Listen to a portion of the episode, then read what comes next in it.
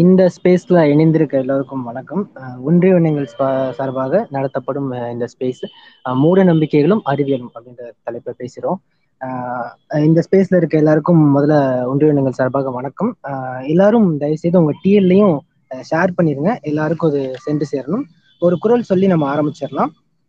குரல் எண் ஐநூத்தி ஒன்பது. மன்னிக்கவும் குரல் எண் ஐநூத்தி பத்து. தேரான் தெளிவும் தெளிந்தான் கண் ஐயுறவும் தீரா இடம்பை தரும். இதுக்கு பொருள் என்ன? ஆராயாது தெளிதலும் ஆய்ந்து தெளிந்தவன் எடுத்து ஐயப்பாடு கொள்ளுதலும் நீங்காத துன்பத்தை உண்டாக்கும் அப்படின்றத இன்றைக்கான குரல். இன்னைக்கு நம்ம விவாதிக்க போற தலைப்பு மூட நம்பிக்கைகளும் அறிவியலும். ஆஹ் இன்றைய காலகட்டத்துல என்ன பிரச்சனை அப்படின்னா இன்னைக்கு எல்லாருக்கையும் கையிலையும் ஃபோன் வந்துருச்சு. அதனால இந்த வாட்ஸ்அப் ட்விட்டர் இந்த மாதிரி பொது தளங்கள் அதிகமா வந்துருச்சு. ஏதோ ஒரு செய்தியை பகிர்ந்து நான் வந்து இது வந்து இதுக்குமே ஒரு அறிவியல் இருக்கு அப்படின்னு நான் சொல்லலாம். நான் என்ன வேணாலும் சொல்லலாம்னு வச்சுக்கோங்களேன். இன்னைக்கு நீங்க வாய் கொப்பிச்சிங்கன்னா கொரோனா வராது அப்படின்னு நான் சொல்லலாம். நான் என்ன என் இஷ்டத்துக்கு என்ன வேணாலும் சொல்லலாம். சோப்பு போட்டு கை கழுவினீங்கன்னா போலியோ வராது அப்படின்னு சொல்லலாம். இந்த மாதிரி நான் போற போக்குல நான் என்ன வேணாலும் நான் சொல்லலாம். இதை பாக்குறவங்களுக்கு இதை பத்தியான என்ன புரிதல் இருக்கும் அவங்க இதை எப்படி உறுதிப்படுத்திப்பாங்க கிராஸ் செக் பண்ணிப்பாங்க அதை அவங்க எப்படி நம்புறாங்க அப்படின்ற ப்ராசஸ் வந்து இன்னைக்கு யாருக்குமே தெரியாததா இருக்கு. அப்ப இந்த மாதிரி ஒரு கட்டத்துல நம்ம சமூகம் வந்து தொடர்ச்சியா சில விஷயங்களை ஃபாலோ பண்ணிட்டே இருக்கு. அதன் மேல நம்ம கேள்வி எழுப்பவே முடியாது. கேட்ட ஒரு நம்பிக்கை மூட நம்பிக்கையா அப்படின்றது அடுத்த ஒரு இது. அவங்க நம்பிக்கையுமாங்க அந்த கேள்வியே எழுப்ப முடியாது நம்ம. அது வந்து வெவ்வேறு நம்பிக்கையின் பேர்ல அது தொடர்ந்து வந்துகிட்டே இருக்கு. இதுக்கு பின்னாடி உண்மையா அறிவியல் இருக்குன்னு ஒரு கூட்டம் சொல்லுது. அறிவியல் இல்லை அப்படின்னு ஒரு கூட்டம் சொல்லுது. முன்னோர்கள் ஒன்றும் முட்டாள் இல்லை அப்படின்னு கூட்டம் சொல்லுது. இன்னைக்கு எது சொன்னாலும் கேள்வி கேட்கறதுக்கு ஒரு தலைமுறை வந்துட்டு இருக்கு. இந்த ரெண்டு சிக்கலுக்கும் இடையில இதை பத்தி விவாதிக்க வேண்டிய ஒரு முக்கியமான கட்டாயத்துல இருக்கும். இன்னைக்கு நம்ம கூட பேசுறதுக்காக மிஸ்டர் ஜிகே அவர் வந்திருக்காரு. அவரை பத்தி சின்ன சின்ன இன்ட்ரோ கொடுத்துட்டு நான் உள்ள அவர்கிட்ட மைக்க கொடுத்துட்றேன். இன்னைக்கு பாத்தீங்கன்னா நீங்க தேஜாவு ஜவாயு டைம் லூப் டைம் டிராவல் இப்படி என்ன உங்களுக்கு தெரியல அப்படின்னாலும் அவரோட மிஸ்டர் கிட்ட போய் நீங்க கே- அவர் யூடியூப் சேனல்ல போய் நீங்க பார்த்து தெரிஞ்சுக்கலாம். சிவிங்கம் போயிட்டு போட்டு கோவிட் வராம தடுக்கலாமா? சின்ன சின்ன மேக்ஸ் பசில்ஸ் எல்லாம் இருக்கும். வரவு செலவு போட்டு. இங்கிட்ட ஐம்பது இங்கிட்ட ஐம்பத்தொன்னுலாம் போட்டிருப்பாங்க. இந்த மாதிரி மேக்ஸ் பசில்ஸ் தான் நமக்கு விடையே தெரியாது. If you are genius you can answer அடிப்பாங்க இதுக்கெல்லாம் வந்து விடை கொடுத்தவர் அவர் தான் அதே மாதிரி தண்ணிக்கு ஸ்மெல் இருக்குமா? ஸ்மெல் இருக்காதா? இப்படி வந்து நம்ம சந்தை கடையில இருந்து சாட்டன் வரையும் என்ன சயின்ஸ்னாலும் மிஸ்டர் ஜிகே சேனல்ல போய் பார்க்கலாம். வணக்கம். நான் உங்கள் மிஸ்டர் ஜிகே அப்படின்னு ஆரம்பிச்சாருன்னா பொழந்து கட்டுவார் மனுஷன். இன்னைக்கு நம்ம கூட வந்திருக்காரு. மீண்டும் ஒரு முறை வரவேற்று எல்லாருக்கும் நன்றி சொல்லி ஆரம்பிக்கலாம். வெல்கம் சார்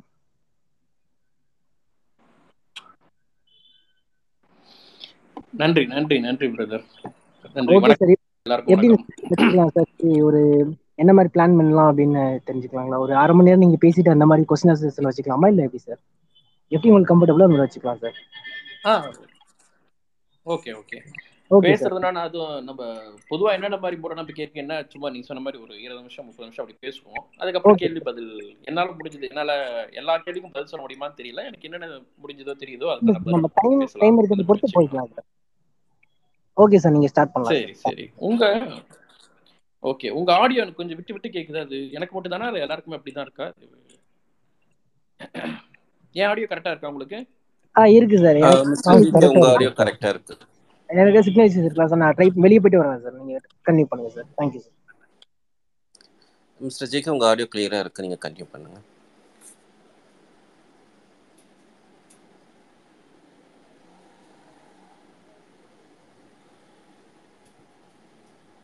ஆ கேக்குதுங்களா?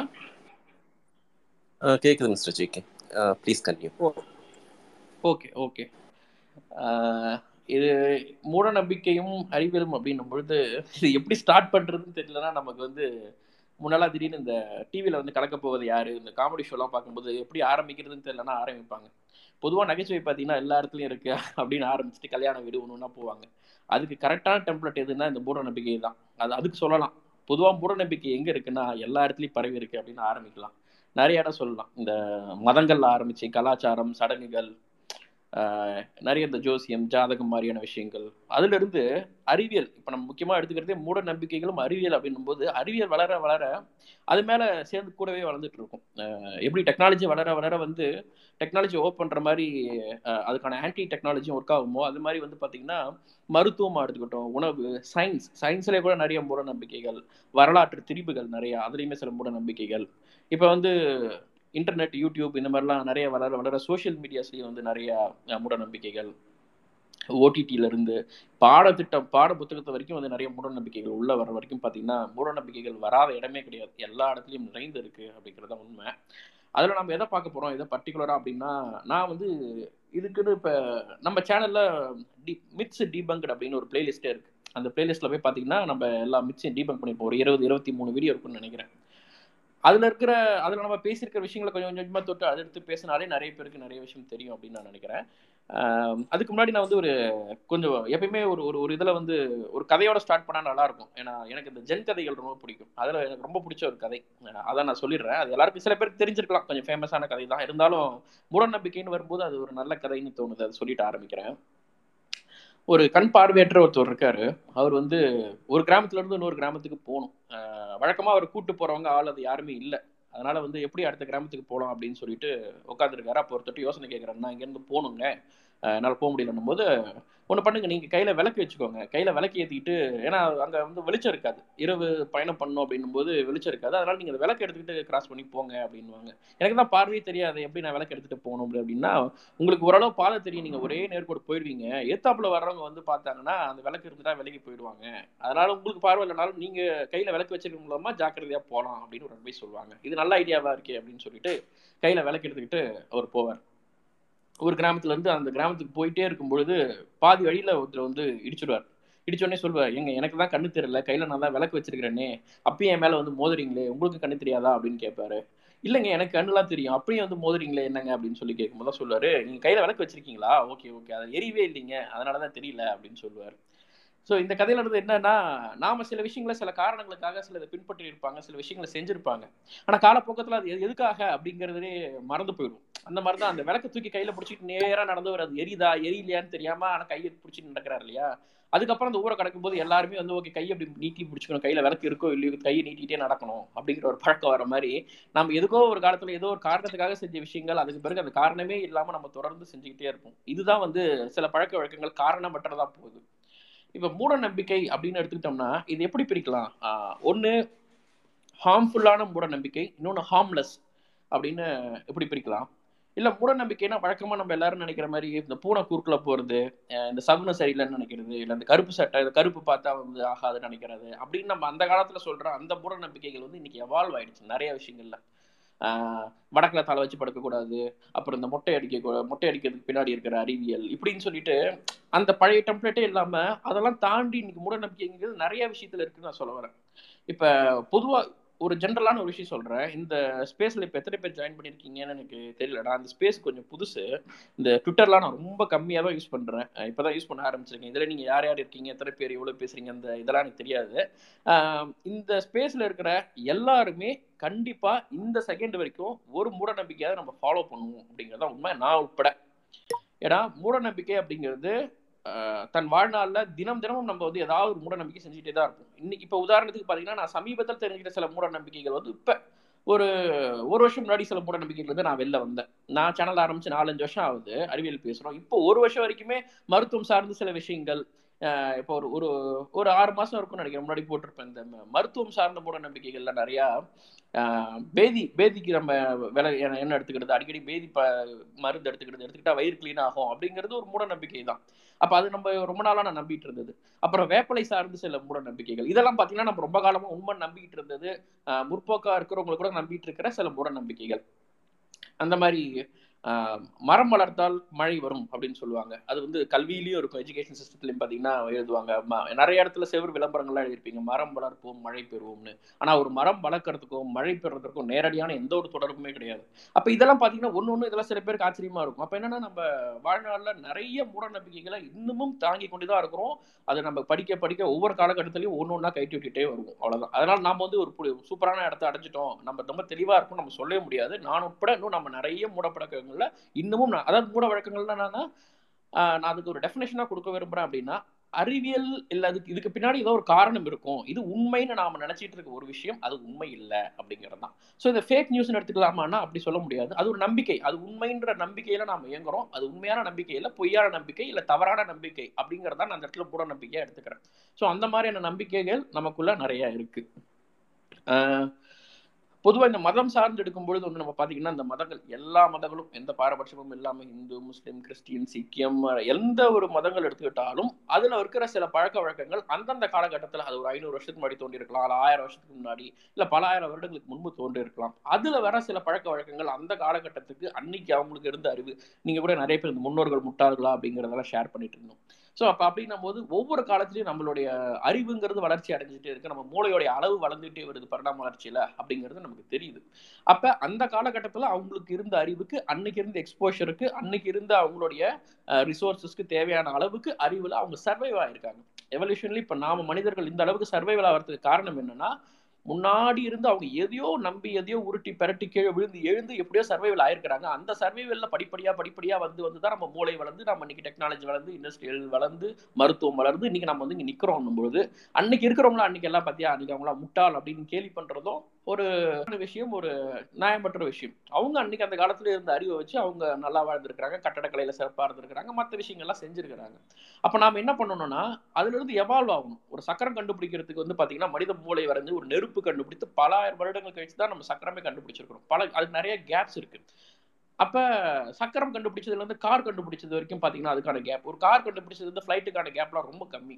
அப்ப நம்ம என்ன பண்றோம்? அதுக்கு ஆதாரம் சக்கரம் தான் அன்னைக்கு சக்கரம் கண்டுபிடிச்ச அந்த ஆட்கள் வந்து அறிவில் கம்மியா இருக்கலாம். ஆனா அதுதான் வந்து ஆரம்ப விதை. அப்படின்னும் பொழுது நம்ம வந்து முன்னோர்கள் எல்லாமே முட்டாள் அப்படின்னு சொல்றதும் தப்பு தான் அவங்களுடைய தோல் மேல ஏறி ஏறி நிக்கிறோம். அவங்க வந்து நம்ம எவால்வ் ஆகணுமே தவிர அவங்க மட்டும் தான் அறிவாளி. நாம முட்டாள்னு சொல்றதும் தப்பு தான் ஸோ இது எப்படி எடுத்துக்கணும்னா ஒரு ஒரு இது பிரபலமாக நீங்கள் இந்த மருத்துவத்தில் இருக்கவங்க எல்லாருமே சொல்லுவாங்க. இன்றைக்கி நம்ம பயன்படுத்துகிற எல்லா மாடர்ன் சயின்ஸும் மெடிசன்ஸ் இது எல்லாமே இந்த சித்தாவிலேருந்து இருந்து ஆரம்ப சித்தாவை வந்து அந்த காலத்தோடைய மாடர்ன் சயின்ஸ்னு சொல்லுவாங்க. சித்தாங்கிறது அப்போ அவங்க ஒரு புதுசாக ஒரு இலையை கண்டுபிடிக்கிறது விஷயம். அதுவே அந்த காலத்தோடைய மாடர்ன் சயின்ஸ் தான். அப்போ வந்து யாருமே சித்தாவை வந்து என்ன பாடி புதுசாக ஒன்று சொல்கிற நம்ம வழக்கமாக இதெல்லாம் பண்ண மாட்டோம் என்ன இந்த இலையெல்லாம் சாப்பிட சொல்கிற அப்படின்னு அப்பயுமே அதுக்கான எதிர்ப்புகள் பிரச்சனைகள் இருக்க தான் செய்யுது அந்த மாதிரி தான் இன்னைக்கு இருக்கிற மாடர்ன் சயின்ஸும் ஸோ என்ன சொல்ல வரேன்னா இந்த மாதிரியான வளர்ச்சியை பார்க்கும்போது ஒவ்வொரு காலகட்டத்திலும் இன்னைக்கு நாம பண்ணிட்டு இருக்க விஷயம் இன்னும் ஒரு ஆயிரம் வருஷம் கழிச்சு நிறைய மூட பழக்க வழக்கங்களாகவும் இன்னைக்கு நாம வந்து முட்டாள்களா இருந்ததாகவும் பேசப்படும். ஸோ அதனால அந்த முன்னோர்கள் முட்டாள்கள்ங்கிறது ஒவ்வொரு காலத்திலையும் அறிவாளிகளும் இருந்தாங்க முட்டாள்களும் இருந்தாங்க. இது எல்லா காலத்திலையும் பொருந்தும். இந்த காலத்திலையும் பொருந்தும். அந்த காலத்துல இருந்த எல்லாரும் அறிவாளியும் கிடையாது எல்லாரும் முட்டாளும் கிடையாது. எல்லாமே எல்லா காலத்திலையும் கலந்து தான் இருக்கிறாங்க அப்படிங்கிறது அந்த டாபிக் ஸோ இதுதான் மதம் சார்ந்து அன்னைக்கு அவங்க உருவாக்கின கோட்பாடுகள் அந்த மாதிரி. அதுல இருந்து நாம இன்னைக்கு எப்படி எவால்வ் ஆயிருக்கோம் அப்படின்னு பார்க்கலாம். இப்ப கலாச்சாரம்னு சொல்றோம் சடங்குகள் சொல்றோம். கலாச்சாரம்ங்கிறது வேற பண்பாடு அப்படிங்கிறது வேற நம்ம தெரிஞ்சிருப்போம். நம்ம சின்ன வயசுலேயே படிச்சிருப்போம். பண்பாடுங்கிறது ஒவ்வொரு விஷயத்தையும் பண்பட்டு பண்பட்டு பண்பட்டு நம்ம ஒன்று ஒன்றா செஞ்சு மேன்மை அடைந்து மாறுறது தான் பண்பாடு. ஆனால் கலாச்சாரம் அப்படிங்கிறது மாறாதது. நாங்கள் இதையே தான் வச்சுருப்போம். பழசு அப்படியே தான் இருக்கும் அன்னைக்கு நாங்கள் அதை பண்ணோம் இன்னைக்கு அதே தான் பண்ணணும் அப்படின்னு இருக்க பிடிச்சிட்டு இருக்கிறது தான் கலாச்சாரம் அப்படிங்கிறது. ஸோ அந்த கலாச்சாரம் அப்படிங்கிறது எதையுமே எந்த ஒன்று மாறாததை நம்ம பிடிச்சிட்டு இருக்கோமோ அது வந்து நமக்கு வந்து டிராபேக்காக அமையும். மாற்றத்துக்கு உட்பட்டது தான் சர்வே ஆகும் அப்படிங்கிறது அறிவியல் சொல்கிறது அதுதான் நம்ம கண்கூடாக பார்க்குற விஷயமே. அன்னைக்கு வந்து நம்ம நடந்த சில சடங்குகள்லாம் நம்ம இன்னைக்கு கண்டினியூ பண்ணோம்னா நம்ம இன்னைக்கு வாழவே முடியாது. அதனால அந்த கலாச்சாரம் தாண்டி பண்பாட்டுக்குள்ளே நம்ம போயிடணும். ஒன்று ஒன்றா நம்ம வந்து பண்படுத்திக்கிட்டே போகணும் அப்படிங்கிறது தான். அதில் சில விஷயங்கள்லாம் பார்த்தீங்கன்னா அந்த பூனை குறுக்குள்ள போகிறது கருப்பு நேரத்தை அடியக்கூடாது வடக்குல தலை வச்சு படுக்கக்கூடாது அப்படின்னு இந்த மாதிரியான சில விஷயங்கள்லாம் நம்ம கொஞ்சம் கொஞ்சமாக கடந்து வந்துட்டோம். இன்னைக்கு இருக்கிற ஜென்ரேஷன் அது மேலே இயல்பாகவே அதை விட்டு வெளில வந்துட்டாங்க அப்படின்னு தெரியுது. அதை தாண்டி நம்ம போவோம். இப்போ சில விஷயங்கள் என்ன பண்ணுறாங்கன்னா நீங்கள் சொன்ன மாதிரி இந்த சோஷியல் மீடியா வந்ததுக்கப்புறம் எதை எதெல்லாம் அறிவியலாக்குவோம்? சில பேர் என்னன்னா அறிவியல் வளர வளர அது பிடிச்சிட்டு ஏறிட்டே வருவாங்க. அந்த அறிவியல் மேல ஏறி உட்காந்து குதிரை சவாரி பண்ணிட்டே வருவாங்க. அறிவியல் வேகமா வளரும். ஒன்று ஒன்றா ஒன்று ஒன்றா புதுசு புதுசாக சொல்லும். அது மேலே ஏறி வந்துட்டு பார்த்துக்கலாம் இதெல்லாம் அன்னைக்கே சொன்னியாச்சு. அப்பவே இதெல்லாம் நடந்துச்சு. அப்பவே இதெல்லாம் கணிச்சாச்சுன்னு அது மேலே சவாரி பண்ணிட்டே இருப்பாங்க. அப்ப ஏன் முன்னாடியே நீங்க சொல்லலை அப்படின்னு கேட்டால் அதுக்கு பதிலே வராது. பிக் பேங்ல இருந்து எவ்வளோ விஷயங்கள் அறிவியல் சார்ந்த விஷயங்களை வந்து இந்து மதத்துல வந்து ஃப்ளைட்டை வந்து இந்த புஷ்பக விமானக்கு ஏற்கனவே அதை பத்தி டெக்னாலஜி வந்துருச்சுன்னு சொல்றதுல இருந்து குரான்ல பிக் பேங் ஏற்கனவே சொல்லிட்டாங்கன்னு சொல்றதுல இருந்து இந்த மாதிரி கிறிஸ்துவத்துல இந்த மாதிரி ஒரு விஷயத்த வந்து இயேசுவாப்பே சொல்லிட்டாருன்னு ஒவ்வொரு மதங்களும் பாத்தீங்கன்னா அறிவியல் போற பயணத்து மேல ஏறி உட்காந்துப்பாங்க அது வந்து நடக்கிறது தான் ஆனா அது உண்மை இருக்குமான்னு பார்த்தா ஒவ்வொரு மதங்கள்லயும் அந்த மாதிரி சொல்ல வர்றது நேரடியா இருக்காது. அதை திருப்பிப்பாங்க திருச்சிப்பாங்க நிறைய விஷயங்கள். அந்த மாதிரி எல்லாம் இருக்கும். உதாரணத்துக்கு இப்ப மொட்டை போடுறதே என்ன சொல்றாங்க? இங்க நிறைய பேர் சயின்ஸ் படி மொட்டை அடிக்கிறது நல்லது. மொட்டை அடிச்சா தலையில இத்தனை மாசத்துக்குள்ள இத்தனை வயசுக்குள்ள அடிச்சா தலையில இருக்க அழுக்கு இதாயிடும் அப்படி ஆயிடும். கர்ப்பப்பையில இருக்கிற அந்த அழுக்குலாம் இதாயிடும். ஆ ஊன்னு சொல்றாங்களே தவிர அதுக்குலாம் எந்த ஒரு அறிவியல் ஆதாரமும் இல்லாம இந்த மாதிரியான கட்டுக்கதைகள் நிறைய வாட்ஸ்அப்லயும் ஃபேஸ்புக்லயும் அடிக்கடி சுத்திட்டு வர்றதை நான் பார்க்க முடியுது. அடுத்து இதை தாண்டி நமக்கு ஆபத்தான மூட நம்பிக்கைகள் எது அப்படின்னு பார்த்தீங்கன்னா இன்னைக்கு கூட யாரோ போட்டிருந்தாங்க. இன்னைக்கு ஜி டிவியில் அந்த மாந்திரிகம் சம்மந்தமான ஒரு வீடியோ இன்னைக்கு போட்டிருக்காங்க உள்ள இருக்கு. எனக்கு தெரியல நிறைய பேர் டேக் பண்ணியிருந்தாங்க. ஸோ அந்த நிகழ்ச்சியில் பார்த்தீங்கன்னா எனக்கு ஒரு வருத்தம் இருக்குது அது வந்து அந்த வீடியோ வந்து யூடியூப்பில் ஒரு மூணு மில்லியன் வியூஸ் முப்பது லட்சம் போயிடுச்சு. ஃபேஸ்புக்கில் ஒரு மூணு நாலு மில்லியன் வியூ போச்சு. ஆனால் எனக்கு அதில் கொஞ்சம் வருத்தம் தான். நான் முடிஞ்ச வரைக்கும் அந்த வீடியோவில் வந்து நான் அந்த மனிதரை பற்றி பேரோ அவரை பற்றி தெரியும். அவருடைய பேரை சொல்லலை எதுவுமே சொல்லலாம் இருந்தாலும் ஒரு ஒரு அறுபது லட்சம் பேர் வந்து அந்த பர்சனலாக அந்த அவரோட அவருக்கு அவருக்கு ஒரு பெரிய பாதிப்பு ஏற்படுத்திருச்சு. அவரு வெளில போறாரு பார்க்குறாருன்னா அந்த முகம் வந்து அவருக்கு எவ்வளோ பெரிய பாதிப்பு ஏற்படுத்தியிருக்கும்? என்ன எங்கே பார்த்தாலும் அந்த வீடியோ சொல்லி பேசலாங்கன்னா அதே எது அதுக்கான எதிர் ரியாக்ஷன் ஆப்போசிட் ரியாக்ஷன் அவருக்கு இருந்திருக்கும் இல்லையா அப்படின்னு எனக்கு ஒரு வருத்தம் உண்டு.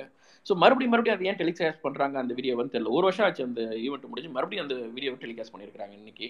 சரி ஓகே அது எனக்கு ஒரு ஒரு தடவை பார்க்கும்போதும் அதில் பாதிக்கப்பட்டவர் வந்து அதில் இதானவர் அவர் பர்சனலாக பாவம் அப்படின்ற மாதிரி எனக்கு தோணும். ஸோ அவர் அந்த அந்த ஷோவில் என்னன்னா மாந்திரிகம் மந் மந்திரம் தந்திரம் இதெல்லாம் உண்மையா அப்படிங்கிற ஷோ தான் அது. அந்த ஷோவில் நம்ம பார்ட்டிசிபேட் பண்ணியிருக்கும் போது நிறைய பேர் பார்த்துருப்பீங்க அந்த ஜி தமிழில் தமிழா தமிழால. அதை பற்றி பேசும்போது ஸ்பாட்லேயே அங்கே வந்து ஒரு பண்ணி காமிச்சார். ரெண்டு மூணு விஷயங்கள்லாம் பண்ணிட்டு இதெல்லாம் மாந்திரிகம் தந்திரியம் இதெல்லாம் பார்த்தீங்களா? அப்படின்னு சொல்லிட்டு அதை நிரூபிக்க முயற்சி பண்ணுவாங்க. அப்போ நம்ம அதை கவுண்டர் பண்ணும்போது அதுக்கு பின்னாடி இருக்கிற அறிவியல் என்ன? அவங்க என்னென்ன ட்ரிக்ஸை பயன்படுத்துகிறாங்க என்னென்ன மேஜிக்கை பயன்படுத்துகிறாங்க அப்படிங்கிறதெல்லாம் நம்ம டீபங்க் பண்ணியிருப்போம் ஸ்பாட்லேயே பண்ணோம். சில வாய்ப்புகள் அங்கே கிடைக்காததுனால நம்ம எடுத்து யூடியூப்ல வந்து அதை பற்றி விளக்கமாக போட்டோம். அது நல்ல வரவேற்பு இருந்தது. அப்போ என்னன்னா இதுக்கு பின்னாடி என்ன விஷயங்கள் இருக்குது இப்போ மதத்துக்கு பின்னாடி எப்படி கலாச்சாரம் ஒரு மதத்தை வளர்க்குறது கொண்டது அந்த மாதிரி இருக்கும். இந்த மாந்திரிகம் தாந்திரிகம் இதெல்லாம் பின்னாடி நான் ஸ்டடி பண்ணும்போது எனக்கு வந்த மெசேஜஸ் அது தேடி போகிறது இன்னைக்கு அது யூடியூப்ல எவ்வளோ பெரிய வியாபாரமாக பண்ணுறாங்க நிறையா பார்க்கும்போது இந்த சூன்யம் வைக்கிறது சூனியம் எடுக்கிறது கந்திருஷ்டி இந்த கந்திருஷ்டிக்கு பின்னாடி எவ்வளோ பெரிய வியாபாரம் இருக்கு எத்தனை பேர் வந்து அதை இதாக பயன்படுத்திட்டு இருக்கிறாங்க பெரிய பெரிய பிரபலங்கள் சினிமா பிரபலங்கள்ல இருந்து அரசியல் பிரபலங்கள்ல இருந்து விளையாட்டு பிரபலங்கள்ல இருந்து இந்த கந்திருஷ்டிக்கு பின்னாடி எவ்வளோ பெரிய வியாபாரத்தை வந்து பண்றாங்க? இங்கே இங்க ஒரு தலைக்கு மேல தொங்குற ஒரு இது இது வந்து இந்த இதை உங்களுடைய கந்திருஷ்டி எடுக்கும். உங்கள் உடம்புல இருக்கிற கெட்ட ஆறாக்கள் எடுக்கும். உங்கள் நெகட்டிவிட்டி எடுக்கும். அப்படின்னு கிட்டத்தட்ட நூறு நூற்றம்பது பொருட்களை வந்து விற்கிறாங்க ஒன்று ஒன்று ஆயிரக்கணக்கில் சிலதெல்லாம் லட்சக்கணக்கில் இருக்குது. அப்போ இதெல்லாம் வந்து விஐபிஸ்லாம் வாங்குறாங்க. அவங்க கூட சேர்ந்து ஒரு ஃபோட்டோ எடுத்துக்கிறாங்க. அடுத்து வந்து இதே மாதிரி பொருட்களை தொடர்ந்து விற்கிறாங்க அப்போ இது எல்லாமே எவ்வளோ பெரிய வியாபாரம் இருக்கு? ஆஹ் ஆரா பற்றி நான் ஒரு வீடியோ போட்டிருப்பேன். அது வந்து அது ஒரு வியாபாரம்னா காசோட போனால் பரவாயில்ல. ஒரு ஒரு தனிநபருடைய வாழ்க்கையை புரட்டி போடுது. ஒரு டுவெல்த்து முடிச்ச பையன் ஒரு டென்த்து முடிச்ச பையனுடைய ஜாதகத்தை ஒரு ஃபோட்டோ எடுத்து அனுப்புங்க. இதை வச்சு நாங்கள் ஆரா ஜோசியை பார்த்து அவன் வந்து எந்த கோர்ஸ் படிக்கணும் அப்படின்னு சொல்றதெல்லாம் ஒருத்தனுடைய வாழ்க்கையை புரட்டி போடுறது. அவன் வந்து என்கிட்ட புலம்புறான் அந்த தம்பி. இந்த மாதிரி நிறைய பேர் ஒரு தம்பி ஒரு பொண்ணு நிறைய பேர் வந்து பேசுறாங்க. இந்த மாதிரி நான் வந்து கம்ப்யூட்டர் எடுக்கணும் நான் இன்ஜினியர் எடுக்கணும் என்னுடைய டொமைனே மாத்தி விட்டாங்க. இந்த பொண்ணுக்கு இதுதான் வரும். இந்த பையனுக்கு இந்த இதுதான் வரும் அப்படின்னு ஜோசியை பார்த்து மாத்தி விட்டுட்டாங்க அப்படின்னு சொல்றாங்க. அந்த மாதிரி நிறையா ஆராவுக்கு இது பண்றது கந்திருஷ்டி இது. இப்போ இப்போ என்னன்னா பணம் தாண்டி ஒருத்தவங்களுடைய வாழ்க்கையை புரட்டி போட்டுருது இந்த மாதிரி விஷயங்கள்லாம். ஜோசியம் ஜாதகம் இதெல்லாமே. இந்த இந்த போன வருஷம்லாம் அந்த ஜோசியம் ஜாதகம் பார்க்கறது இந்த டிவியில் வந்து நியா நானா ஷோல இந்த ஜோசியர்கள் ஒரு பக்கம் உட்கார்றது வந்து போன வருஷம் எப்படி இருந்தது? இந்த வருஷம் அது எப்படி கேலி கூத்தா மாறிச்சு? அவங்களோட கணிப்பு ஒன்று ஒன்றும் இல்லான்றது ஆப்போசிட் சைடில் உட்காந்த மக்கள்லாம் அவங்களை எவ்வளோ சாடினாங்க அப்படிங்கிறது இந்த ஜோசியம் மீதான நம்பிக்கை வந்து ஒன்று ஒன்றா குறைஞ்சிட்டே வர்றது அதுவும் நம்ம பார்க்குறோம். அதுக்கு பின்னாடி எந்த ஒரு அறிவியலும் இல்லை அப்படிங்கிறதும் இதை வந்து திரும்ப திரும்ப இதெல்லாம் யார் அறிவியல் அறிவியல் இருக்கு? அறிவியல் இருக்கு. அதாவது ஜோசியர்களே வந்து இதெல்லாம் அறிவியல்லாம் இல்லைங்க. அப்படி அவர் ஒரு கட்டத்தில் கிடுக்குப்படி போட்டதுக்கு அப்புறம் நிப்பாட்டிக்கிறாங்க. ஒரு பிரபல ஜோதிடர்கிட்ட வந்து பிஹைன் உட்ஸ் மாதிரியான இங்கே நேம்லாம் சொல்லாமான்னு தெரியல. ஒரு பிரபல யூடியூப் சேனல்ல வந்து இந்த மாதிரி என்னை கூப்பிட்டு இன்னொரு ஜோசியர் ஒரு பக்கம் வச்சு நம்ம இது மாதிரி விவாதம் மாதிரியோ இல்லை கேள்வி பதில் மாதிரி அறிவியல் இருக்கா அப்படின்ற மாதிரியான இதெல்லாம் வந்து ஏற்பாடு பண்ணாங்க. அப்போ நம்ம அந்த பிரபலமான ஜோதிடர் ரொம்ப பிரபலமான ஜோதிடர்னாலே நீங்கள் டிவியில் வரக்கூடிய டாப்பான ஒரு ஜோதிடர்னு வச்சுக்கோங்களேன். அவர்கிட்ட வந்து கேட்குறாங்க இந்த மாதிரி இந்த மாதிரி இன்டர்வியூ பண்ணலாமான்னா பண்ணலாம் அப்படின்னு சொல்றாரு. அப்போ அவர் தெளிவாக என்ன பண்ணுறாரு முதல்ல கேள்வியெல்லாம் கேட்டு வாங்கிடுங்க அப்படின்னு சொல்லி சொல்றாரு. என்கிட்ட கேட்குறாங்க இல்லைங்க நம்ம ஸ்பாட்டில் பேசிக்கலாம்னா இல்லை இல்லை அவர் கேள்விகள் இருந்தால் தான் வருவேன் அப்படின்னு சொல்றாரு அப்படி சொல்றாங்க. அப்போ நான் வந்து ஒரு பத்து கேள்வி ஒரு எட்டு ஏழு எட்டு கேள்வி ரெடி பண்ணிட்டு அனுப்புறேன். அனுப்புனதுக்கு அப்புறம் கேள்வி எல்லாம் பார்த்துட்டு யார் எடுக்கிறாங்க இன்டர்வியூ உங்களுடைய சேனல் வந்து இல்லையா? அப்படின்னாரு. இல்லைங்க அவர் வேற ஒரு யூடியூபர் சொல்லி பேர சொல்றாங்க சொன்ன உடனே கேன்சல் கிடையாது அப்படின்னு சொல்லிட்டாரு அவரு. அந்த அந்த கேள்வியில இருந்த லிஸ்ட்ல முக்கியமான கேள்வி என்னன்னா நிறைய கேள்விகள் கொஞ்சம் தான் இருக்கும். ஒரு கேள்வி வந்து கிரகங்கள் வந்து மனிதனை ஆட்டுவிக்கும் அப்படிங்கிறது தான் ஜோதித்தோட ஜோதிடத்தோடைய பேசிக் அப்படின்னா இப்போ வந்து ஒரு ஜூபிட்டர் இருக்கு. ஒரு ஒரு ஒரு வியாழன் கிரகம் இருக்கு. ஒரு சனி கிரகம் இருக்குன்னா அதோடைய தாக்கம் பூமியில் இருக்கான்னா இருக்குது. மைல்டா அதோடைய கிராவிட்டி அதோடைய இது வந்து இருக்குதுன்னு வச்சுக்கோங்களேன். ஆனா அது ஒட்டுமொத்த பூமிக்கும் இருக்குது. அந்த பூமியோடைய அரை பகுதி அரை கோலம் முழுவதும் இருக்குது. இல்லாட்டி அப்படி வச்சுக்கோங்களேன். அதுல வந்து பர்டிகுலரா இப்ப இவங்க என்ன சொல்றாங்கன்னா ஒரு கிரகத்தோடைய ஆட்விப்பு ஒரு ஒரு குறிப்பிட்ட நபருக்கு மாறும் அப்படின்னா நான் தான் கேட்டேன். அதுல வந்து ஒரு தமிழ்நாட்டுல இருக்கிறாங்கன்னா தமிழ்நாட்டுக்குள்ள பர்டிகுலராக வந்து சென்னைக்குள்ள ஒரு பர்டிகுலர் நகருக்குள்ள அதில் ஒரு அப்பார்ட்மெண்ட்டுக்குள்ள அந்த அப்பார்ட்மெண்ட்டில் இருக்கிற பத்து வீட்டில் ஒரு வீட்டுக்குள்ளே இருக்கிற ரெண்டு பேருக்கு வந்து ஒரு கிரகம் எப்படிங்க? இவருக்கு ஒரு மாதிரியும் அவருக்கு ஒரு மாதிரியும் இருக்கும். ஒரு அதோடைய கிராவிட்டி வந்து ஒட்டுமொத்தமாக அந்த நாட்டுக்கோ இல்லை அந்த ஊருக்கோ ஒரு ஒரு வெப்பநிலையே வச்சுக்கோங்களேன். சூரியன் வந்து படுதுன்னா சென்னை முழுவதுக்கும் ஒரு டிகிரி இருக்கும் இல்லை எப்படி இருக்கும்? அது வெப்பநிலை விடுங்க. இதே கிராவிட்டியோ இல்லை இந்த மாதிரியான மற்ற விஷயங்களோ இருக்கும்போது ஒரு பெரிய ஏரியாவுக்கு அதான காமனாக இருக்கும். இப்படி இந்த மாதிரி பிரிச்சு பிரிச்சு கிரகங்கள் வேலை செய்யுங்கிற ஒரு பேசிக்கான அறிவியல் கேள்விக்கு அவரால் பதில் சொல்ல முடியல. அதை கேன்சல் பண்ணிட்டார் அந்த ப்ரோக்ராம் அப்போ இந்த மாதிரி ஜோசியம் ஜாதகம் சார்ந்து நிறைய மூடநம்பிக்கை மூடநம்பிக்கைகள்ன்றதை மூட நம்பிக்கைகள்ன்றதை தாண்டி இன்னைக்கு எல்லாமே அதில் அறிவியல் இருக்குன்னு தப்பாக நம்புறாங்க. அப்போ அந்த அறிவியலுக்கான கேள்வி நம்ம இந்த மாதிரி லாஜிக்காக கேட்டோம்னா அதுக்கான பதில் எதுவுமே இல்லை. அது மாதிரி உணவு பழக்க வழக்கங்கள்ல அப்பல இருந்து இந்த பாட்டி கை வைத்தியத்துல இருந்து நிறைய அந்த உணவு சார்ந்த பழக்க வழக்கங்கள்ல நிறைய மூட நம்பிக்கைகள் இருக்கு. இந்த மீனும் தயிரும் சேர்ந்து சாப்பிடக்கூடாது. சாப்பிட்டா வந்து தோல் சரும வியாதிகள் வரும். அந்த மாதிரி. உணவுல இந்த உணவு எடுத்துக்கலாம் அந்த உணவு எடுத்துக்கலாம். இது வந்து உடம்புக்கு நல்லது அது அதுக்கு நல்லது அப்படிங்கிற மாதிரி எடுத்துக்கிறது. பிரபலமா சொல்லப்படுறது வெண்டைக்காய் எடுத்தா மூளைக்கு நல்லது அப்படிங்கிறது. இது இதுக்கெல்லாம் எந்த அறிவியல் ஆதாரம் இருக்கு என்ன அப்படின்னு தெரியல. மருத்துவம் சார்ந்துங்க ஒரு பேசிக்கா சளி வந்தாலே நெஞ்சு சளி நெஞ்சிலிருந்து வரணும் சளி இருந்தால் துப்பிட்டாரு இந்த சளிங்கிறது எங்க இருந்து உருவாகுது? நெஞ்சுல உருவாகுதா? இல்லை மூக்கிலேயே பாத்தீங்கன்னா சில நம்ம நாசிலே வந்து மேல் பகுதியில் உருவாகிற ஒரு திரவம் வந்து எப்படி ஒரு டஸ்ட் இதெல்லாம் நம்ம மூக்குள்ள போகாம இருக்கிறதுக்காக ஒரு திரவம் உண்டாக்கி அந்த டஸ்டெல்லாம் அதிலே ட்ராப் பண்ணி வெளில கொண்டு வர்ற ஒரு இயற்கையான மெக்கானிசம் தான் அந்த சளி.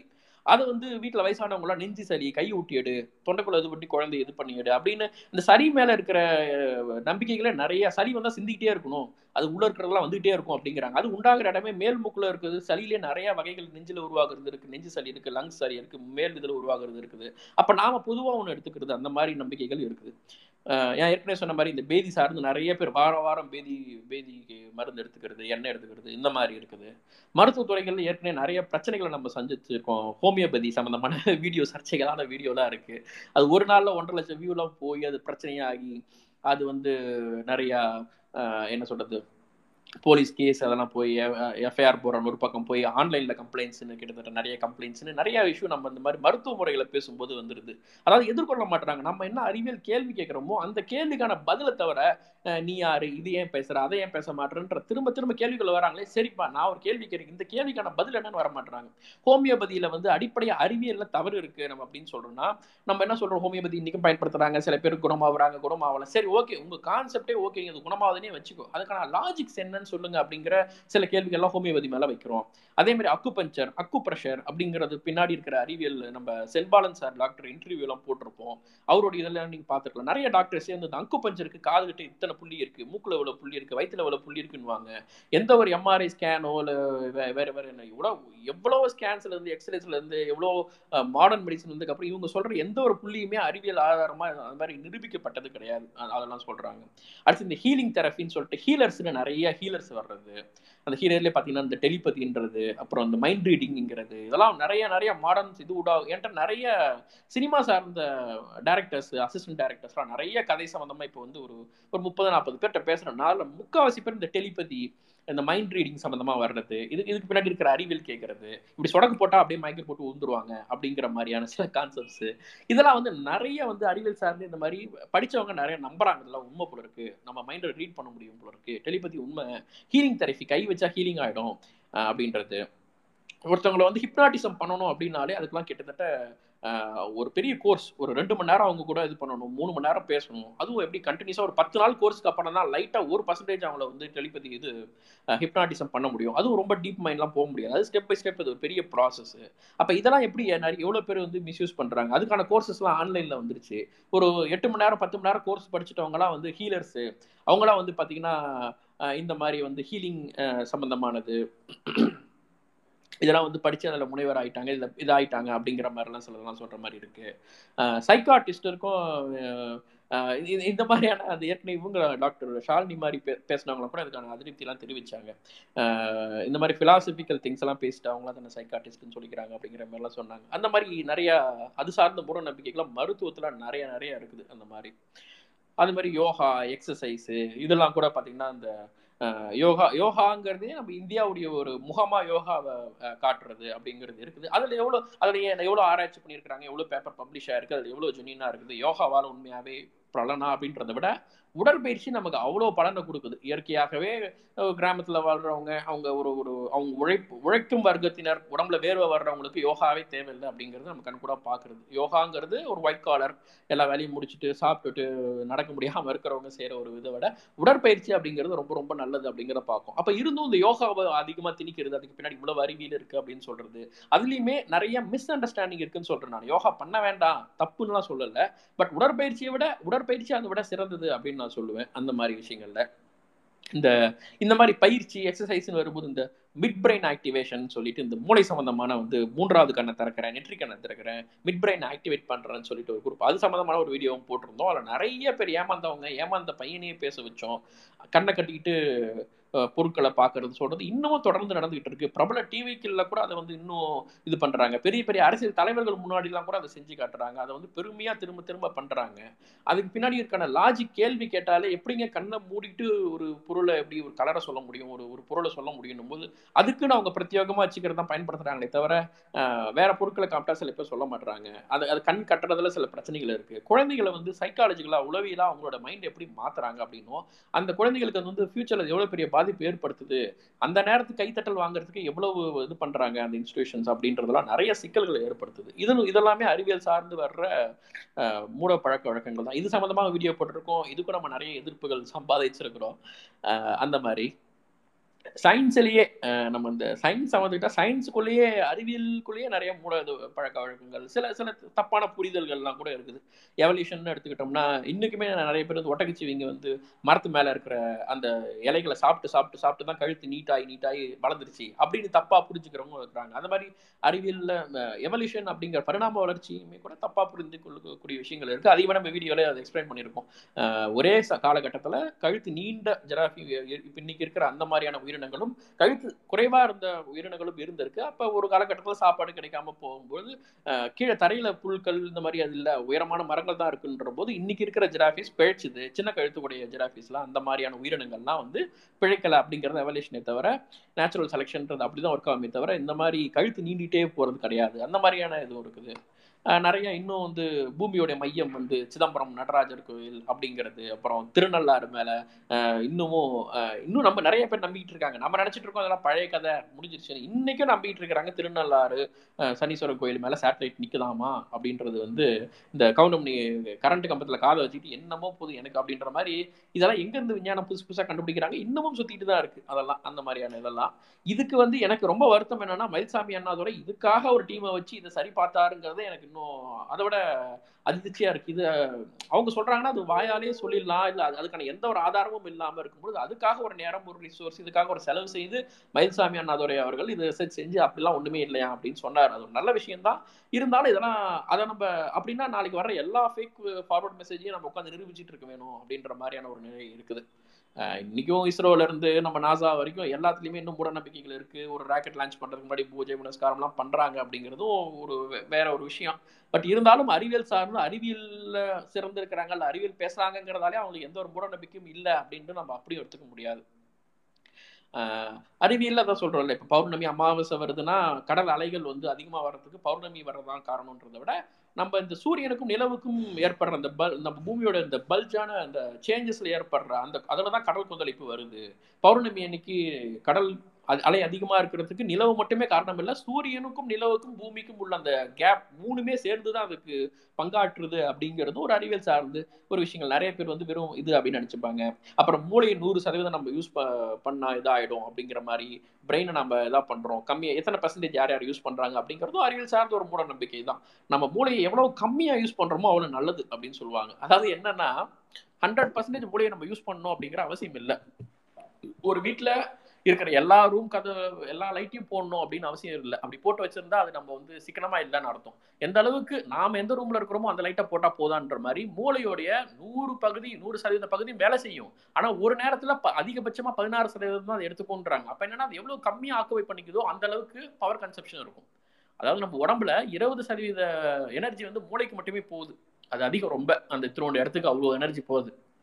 அப்ப அதை அதை கட்டுப்படுத்தணும் அப்படின்னா நம்ம முழு ஹண்ட்ரட் பர்சன்டேஜ் மூளையை பயன்படுத்தணும்னா நம்ம உடம்போட எனர்ஜியே பத்தாது. அப்போ அது வந்து எஃபிஷியண்டாக எவல்யூஷனில் வந்து பார்த்தீங்கன்னா ரொம்ப கம்மியான ஒரு டைமில் எதுக்கு தேவையோ அந்த பகுதியை மட்டும் ஆக்டிவேட் பண்ணிக்கிறதுங்கிறது தான் இயற்கை. அப்போ இதுலேயே அறிவியல் பேசுகிற சேனல் நிறைய பேர் பார்த்தீங்கன்னா மூளை ஹண்ட்ரட் பர்சன்டேஜ் யூஸ் பண்ணால் இதாகும் அதாகும் இந்த லூசி படத்து கான்செப்ட் எடுத்துக்கிட்டு அது அறிவியல் அப்படின்னு பேசுகிறாங்க இந்த மாதிரி மனிதன் குரங்குல இருந்து வந்தான் அப்படின்னு சொல்றது. குரங்கும் மனிதர்களும் வந்து பார்த்தீங்கன்னா சமகாலத்தில் நமக்கான காமன் ஆங்சஸ்டர் இருக்காங்களே தவிர ஒன்றா வரல. ஸோ இந்த மாதிரி சயின்ஸ்குள்ளேயே நிறைய குழப்பங்கள் அதை அதை நம்ம வந்து படித்து தெளிவாக கொஞ்சம் உள்ளே போகும்போது அதை பற்றி நம்ம கரெக்டாக தெரிஞ்சுப்போம் இதை நம்ம சேனல்லையும் அடிக்கடி இது மாதிரிலாம் சொல்கிறோம் அதே மாதிரி வரலாற்று சம்மந்தமாக நிறைய அந்த லெமுரியா கண்டம் நம்ம சயின்டிஃபிக் தமிழன் இருக்கிறாரு ஸ்பேஸில் ஸோ அவர்லாம் நிறைய வீடியோ போட்டிருக்காரு. இந்த லெமுரியா சம்மந்தமாக அது அந்த கதை அவர் அது எனக்கு பிடிச்ச விஷயம் என்னன்னா அவங்க சொன்னதில் அது அது எங்க ஆரிஜின் ஆச்சு? எப்படி இந்த கான்செப்ட் உருவாச்சு? லெமுரியா இருக்குங்க இல்லைங்க குமரிக்கண்டம் இல்லைங்க அப்படின்லாம் கடந்து போகாம இது எப்படி இந்த கா கோட்பாடு உண்டாச்சு? கண்ட நகர்வு அப்படின்னு ஒன்று வர்றதுக்கு முன்னாடியே உண்டான கோட்பாடு இது. அதுக்கப்புறம் கண்ட வந்ததுக்கப்புறம் வந்ததுக்கு அப்புறம் அந்த தேதி மாறிடுச்சு. இது யார் யார் முதல்ல எந்த புக்கில் ரெஃபர் பண்ணாங்க? அந்த புக்கில் இருந்து யார் எடுத்துக்கிட்டாங்க லெமுரியாவை? அதை யாருக்கு குமரிக்கண்டத்தோட கனெக்ட் பண்ணாங்கன்னு சூப்பராக அந்த வந்து சயின்டிஃபிக் தமிழன் நிர்மல் பிரபு இவங்களாம் வந்து அழகாக வீடியோ போட்டிருப்பாங்க. அந்த வீடியோலாம் நீங்கள் உங்களோட இதில் பாருங்கள் அந்த மாதிரி இந்த இந்தியாவுடைய நடராஜர் சிலையை வந்து சர்னில் வந்து வச்சிருக்கிறாங்க. யூரோப் ஸ்பேஸ் ஏஜென்சியில் இந்த சர்னில் வந்து வச்சிருக்காங்க அதுக்கு பின்னாடி வந்து காஸ்மிக் டான்ஸ் இதெல்லாம் அது இதுன்னு நிறைய அதுக்கு வந்து அவங்களே வியக்கிறாங்க. வெளிநாட்டவர்கள் வியக்கும் அப்படின்னு சொல்லிலாம் நிறைய கதைகளை கலப்புவாங்க. அது வந்து இந்தியாவுடைய ஒரு பரிசு தான். இந்தியா வந்து கொடுத்த ஒரு பரிசு தான் சர்ன் அது இந்தியாவில் ஏன் அதை சூஸ் பண்ணாங்கிறது இங்கே உள்ள லோக்கல் பாலிடிக்ஸ்னு வச்சுக்கோங்களேன். பட் வாட் எவர் அது நடராஜருங்கிறது ஒரு நல்ல கலைப்படைப்பு. அதுக்குள்ள நிறைய தத்துவங்கள் வச்சுக்கிறாங்க. இதெல்லாம் ஓகே ஆனால் அதை வந்து நம்ம அது கூட நம்ம டேரெக்டாக கால் சேகனே கூட இந்தியா விசிட் பண்ணும்போது இந்த காஸ்மிக் டான்ஸ் அப்படிங்கிறதும் நம்ம இங்கே இருக்கிற தமிழ்நாட்டில் இருக்க கோயில் அவர் விசிட் பண்ணார் அப்படின்னும் பொழுது அவங்க வந்து ஒரு ஃபிலாசபிக்கல் கனெக்ஷனாக ஒரு அறிவியலை வந்து இதாக கனெக்ட் பண்ணுறாங்கன்னா நம்ம அப்படி எடுத்துக்கணுமே தவிர அது அதை டேரெக்டாகவே வந்து அது அதுதான் சயின்ஸு அவங்க அன்னைக்கு அப்படி மீன் பண்ணி தான் வச்சாங்கன்னு அப்படின்னு அப்படின்னு நம்ம எடுத்துக்க முடியாது. ஆனால் ஏற்கனவே சொன்ன மாதிரி அந்த காலகட்டத்தில் அவங்க இதாக இருந்தாங்க அப்படின்ற மாதிரி தான் நம்ம அதை எடுத்துக்கணும்.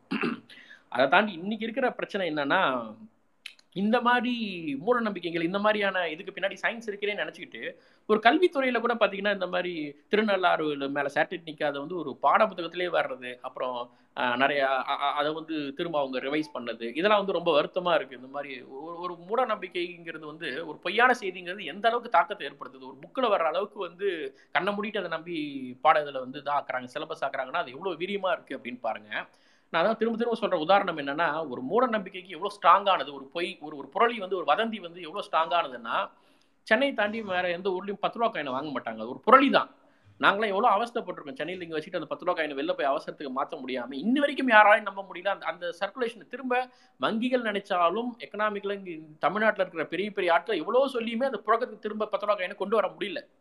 ஒரு டோல்கேட்ல இருந்து எவ்வளோ சொன்னாலுமே அதை கொண்டு வர முடியலன்னும் போது அந்த வதந்தி எவ்வளோ ஸ்ட்ராங் ஆயிடுச்சு பாருங்க. இன்னைக்கு திருத்தவே முடியாத அளவுக்கு இருக்குது.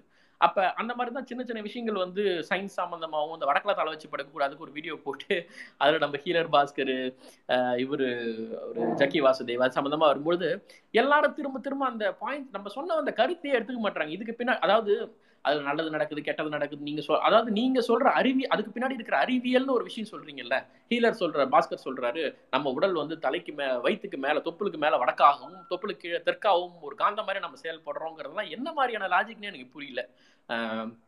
இவர் இந்த சைடு ஜக்கி வாசுதேவ் சைடில் வந்து உடம்புல இருக்கிற அயன் நம்ம ஒட்டுமொத்தமாக உடம்புல இருக்கிற அயன் எடுத்தால் கூட அது வந்து சில கிராம் கூட வராதுன்னு வச்சுக்கோங்க. அவங்க அதை வச்சுக்கிட்டு பேசுறது அது மூளைக்கு போய் ஏற்படுத்துற தாக்கம்னு இவங்க இவங்க உண்டாக்குற இந்த பொய்யான அறிவியலுங்கிறது ரொம்ப தவறா. அதை தானே திரும்ப திரும்ப அது வடக்கில் வைக்கிறாங்க. அவங்க திரும்ப திரும்ப இதுக்கான கமெண்ட் எல்லாம் என்ன வருதுன்னா இல்ல தெற்குல வந்து இவங்க இருந்தாங்க குமரி மக்கள் இருந்தாங்க. இதனாலதான் இங்கே கால வைக்கக்கூடாது. இப்படி இப்படின்னு மாறி மாறி காரணங்களை சொல்றாங்களே தவிர நான் பாயிண்ட் பண்ணது இவங்க அறிவியல்னு பேசுற அறிவியல் சரியில்லை. அவ்வளவுதான். ஒரு நம்பிக்கை இருக்குன்னா நீங்க நம்புறீங்க நம்பாம ஓகே ஆனா அதுக்கு பின்னாடி அறிவியல் இருக்குன்னு நிரூபிக்க வராதிங்க. அறிவியல் இருந்ததுன்னா நம்ம டெஸ்ட் பண்ற இடத்துக்கு வந்துருவோம். அந்த இடத்துல நான் பாயிண்ட் பண்ண வேண்டியதா இருக்கும். அப்படின்றது தான் நம்ம பேச வருது அதை புரிஞ்சுக்க மாட்டாங்க அப்புறம் நான் சொன்ன மாதிரி இப்போ இது எப்படி இப்படிலாம் எவால்வ் ஆகுதுன்னா அகைன் சோஷியல் மீடியாவில் இந்த மாதிரியான பரப்புறது யூடியூப்ல பார்த்தீங்கன்னா கோஸ்ட் ஹண்டிங்னு சொல்லிட்டு அது ஒரு ஜேர்னலா அவங்க வந்து ரொம்ப தெளிவாக கமர்ஷியலாக இது வந்து ஒரு என்டர்டைன்மெண்ட் அப்படின்னு போட்டுட்டு தான் அவங்க வந்து பண்ணுறாங்க ஆனால் பார்க்குற மங்க மக்கள் எல்லாம் அதை நமக்கு அனுப்பி அனுப்பி பார்த்தீங்களா பேய் இல்லைன்னு சொன்னீங்களே அங்கே பாருங்க. நம்ம பேய் சம்மந்தமாகவே இது வரைக்கும் ஒரு நாலஞ்சு வீடியோ போட்டிருக்கோம். அதில் கடைசியாக போட்ட ஒன் ஹவர் வீடியோலாம் நிறைய பேர் வந்து அவ்வளோ சூப்பராக இருந்தது. நான் நினச்சேன் என்னென்ன சொல்லுவாங்க அப்படின்ட்டு. ஆனால் அந்த ஒரு ஒன் ஹவர் வீடியோவில் வந்து கிட்டத்தட்ட ஒரு இருபது இருபத்தஞ்சு டாப்பிக்கை கவர் பண்ணியிருப்போம் அதில் அதை பார்த்துட்டு நிறைய பேர் வந்து எனக்கு நிறைய பிரச்சனைகள் சொல்யூஷன் கிடைச்சிருக்குது. நான் தப்பாக நிறைய புரிஞ்சதுக்கெலாம். இப்போ தான் எனக்கு அதுக்கான அறிவியல் காரணம் புரிஞ்சிருக்கு. தெளிவாயிட்டேன் அப்படின்னு சொல்கிறதும் நிறைய பேர் வந்து செக்யூரிட்டி வேலை பார்த்தா நான் நைட்டும் பயப்படுவேன். இப்போ நான் பயப்படாமல் இருக்கேன். நான் நான் வந்து சைக்கிளில் ஒரு பாலத்தை கடந்து போகணும் நைட்டு இப்போலாம் நான் தைரியமாக போகிறேன்னு நிறைய பேர் மாறினதை எவ்வளோ வந்து அந்த வீடியோ பார்த்தேன் ரெஸ்பான்ஸ் நல்லா இருந்தது அப்போ. அப்போ என்னன்னா நம்ம அதுக்கு பின்னாடி இருக்க அறிவியலை சொல்கிறோம் இப்போ ஓடிடியில் பார்த்தீங்கன்னா நெட்ஃப்ளிக்ஸ்லாம் கூட ஒரு ஆஃப்டர் டெத்தை பற்றி ஒரு டாக்குமெண்ட்ரிலாம் போட்டிருப்பாங்க. இறந்த போகிற நிலைமைக்கு போய் திரும்ப மீண்டு வந்தவங்க வந்து தன்னுடைய இதை எப்படி பார்த்தாங்க? தான் வந்து அப்படியே ஒரு ஆஃப்டர் டெத் எக்ஸ்பீரியன்ஸ்னு சொல்லுவாங்கல்ல என்னோட ஆவி மேலே போய் நான் அப்படியே கீழே பார்த்தேன் பீரோக்கு மேலே இருக்கிறது தெரிஞ்சுது அப்படிங்கிற கதையெல்லாம் வந்து டாக்குமெண்ட்ரியாக எடுத்துக்கிட்டு வரும்போது நிறைய பேர் அது உண்மைன்னு நம்புறாங்க. அப்போ இந்த ஆஃப்டர் டெத் எக்ஸ்பீரியன்ஸுங்கிறது ஏன் உண்டாகுது?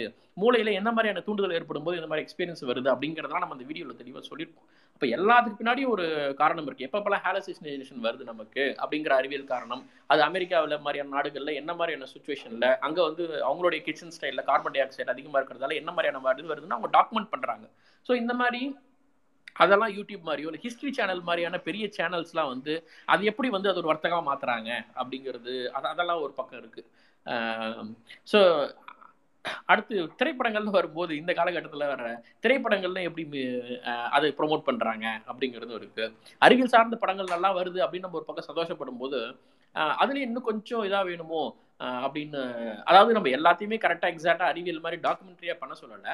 பட் சின்ன சின்ன விஷயங்களை திருத்திக்கலாமே அப்படிங்கிறத ஒரு இது. ஒரு சின்ன சின்ன விஷயங்கள் இன்னும் கொஞ்சம் நேர்த்தியாக பண்ணால் நல்லாயிருக்கும் அப்படின்ற இதெல்லாம் இருக்கு. டிக் டிக் டிக்னு ஒரு படம் வருதுன்னு வச்சுக்கோங்களேன். அதில் வந்து ஜெயம் ரவி இவங்க எல்லாம் நிலவுக்கு போகிறாங்க அப்படின்னா ஒரு நிலவில் இப்போ இப்போ ஒரு சமீபத்தில் நம்ம ஒரு லேண்டரை ஒரு ரோவரையோ கொண்டு போய் நிலவில் இறக்கிறதுக்கு சந்திராயன்லேருந்து நம்ம இஸ்ரோ வந்து எவ்வளோ கஷ்டப்படுறாங்கன்னு தெரியும் போது படங்களில் வந்து போய் டக்குன்னு எங்கேயோ மோதிடுவாங்க. ஆக்சிடென்ட் டக்குன்னு இறங்கி பார்த்தா நிலவில் நிற்பாங்க கொண்டு போய். ஸோ இதெல்லாம் ரொம்ப அபத்தமாக இருக்கும் இந்த மாதிரி இதெல்லாம். ஆனால் இன்னைக்கு பரவாயில்லன்னு நினைக்கிறேன். நிறைய வந்து திரைப்படத்துறை சார்ந்தவங்க வந்து இது சம்மந்தமாக நம்மகிட்ட பேசுகிறாங்க அறிவியல் சார்ந்து ஒரு கைடன்ஸ் வேணும் ஒரு சயின்ஸ் போலீசிங் வேணும் ஒரு சயின்ஸ் கன்சல்டன்ட் வேணும் அப்படின்னு நினைக்கிறதுங்கிறது ஆரோக்கியமான போக்காக பார்க்குறேன். நல்ல விஷயமா இருக்குது நவரசா ஓடிடியில் வந்திருக்கோம் பார்த்துருப்பீங்க. அந்த அதுக்கு நம்ம ஒரு ரிவ்யூ போட்டிருந்தோம். கிறிஸ்டோபர் நோலன் அப்படின்றது எவ்வளோ வணிந்து திரிக்கப்பட்டு ஒரு நோலன் படம் அப்படிங்கிறது அறிவியல் மேலே ஒரு இன்டர்ஸ்டலர் படத்தில் அவர் எப்படி பேசியிருப்பார் என்ன மாதிரியான அறிவியல் எப்படி மக்கள்கிட்ட கொண்டு போகணும் ஒரு மூன் லேண்டிங் ஃபேக்குங்கிறத இன்டர்ஸ்டலரில் அவருடைய வருத்தத்தை எப்படி பதிவு பண்ணியிருப்பாருன்னு அப்படிப்பட்ட ஒரு நோலனுடைய ஃபேனாக காமிச்சிக்கிட்ட அந்த நவரசா படத்தில் எவ்வளவு அபத்தங்கள் இருக்கும். ஒரு இஸ்ரோ விஞ்ஞானிகள் வந்து பேசுகிற இடத்துல எடுத்தோடனே ஒன்பது கிரகங்கள் பற்றிய அபத்தமான ஒரு ஒரு ஹாரோஸ்கோப் விஷயத்துலேருந்து ஆரம்பிப்பாங்க. ஒரு இஸ்ரோ விஞ்ஞானி வீட்டில் வந்து நோலன் போஸ்டராக காட்டுறதோ ஒரு இஸ்ரோ விஞ்ஞானியே வந்து நவகிரகங்கள் ப ஒரு பேசிக்கான பள்ளி படிப்பு படிக்கிறவங்களுக்கு கூட தெரியும். நவகிரகங்கள்னு சொல்கிற மதத்தில் சொல்கிற ஜோதித்தில் சொல்கிற நவகிரகங்கள் வேறு. நாம் அறிவியல் இன்னைக்கு இருக்கிற கிரகங்கள் எட்டு கிரகங்கள் தான் அது வேறு. நவகிரகங்களில் சூரியனும் இருக்கும் சந்திரனும் இருக்கும். அதெல்லாம் வந்து கிரகங்கள் கிடையாது நமக்கு தெரியும். ஸோ அதை வந்து ஒரு சயின்டிஸ்ட் பேசுகிற மாதிரி இன்றைக்கும் ஒரு படத்தில் வந்து ஒரு காட்சி வைக்கிறாரு அவர். அதை நான் பர்சனலாக ஒரு ஒரு வீடியோவாக போட்டதுக்கப்புறம் அவர் இன்ஸ்டாகிராம்ல பர்சனலாக பிங்க் பண்ணி அதுக்கான விளக்கங்கள் கொடுத்தாரு. கொஞ்சம் பேசணும்னு வச்சுக்கோங்களேன். நான் பெருசாக அவர்கிட்ட விவாதிக்க விரும்பல. என் கருத்தை சொல்லிட்டேங்க. ஏன்னா இல்லை பிரதர் ஐ ஒரு வீடியோ அப்படின்னு போட்டு அவரும் கொஞ்சம் பண்பாக நடந்துக்கிட்டார். சரிங்க என் விளக்கத்தை சொல்லிட்டேன் அப்படின்னு சொல்லிட்டு நான் அந்த கான்வர்சேஷன் நிறுத்திக்கிட்டேன். அப்போ என்னன்னா தொடர்ந்து படங்களில் இந்த மாதிரி இந்த காக்காவளி இப்போ இந்த சாவி கொடுக்கறது இதெல்லாம் ப்ரொமோட் பண்ணதே திரைப்படங்கள் தான் நிறையா இன்ன வரைக்கும். நான் அந்த மிட் பஸ்டர்ல மருத்துவம் சார்ந்த மூட நம்பிக்கை ஒழிப்புல கூட சொல்லும்போது அது எப்படிங்க? நாங்க காக்கா வலிப்பு வரும்போது சாவி கொடுத்தோம் நின்றுச்சுங்களே அப்படிங்கிறாங்க. காக்கா வலிப்பு இந்த மாதிரியான வலிப்பு வரும்பொழுது ஐந்து நிமிடத்துல இருந்து பத்து நிமிடம் தான் அதிகபட்சமே சாதாரண வலிப்பா இருந்தா. அது நீங்க சாவியை கொடுத்தாலும் நிற்கும் கொடுக்காட்டி நிற்கும் அது புரியாம நம்ம ந- நிறைய பேர் அந்த மாதிரி கமெண்ட் பண்ணாங்க. இந்த மாதிரி மூட நம்பிக்கைகள் வந்து நிறைய விஷயங்கள்ல நிறைய இருக்குங்க. அது அறிவியல் அறிவியல் அறிவியல்னு மாற்றும் முயற்சியும் தொடர்ந்து நடந்துட்டு இருக்கு. நாம் அதை வந்து எந்த ஒரு விஷயத்தையுமே அவ்வளோ சீக்கிரம் நம்பாதீங்க. அவ்வளோதான் நான் சொல்றது.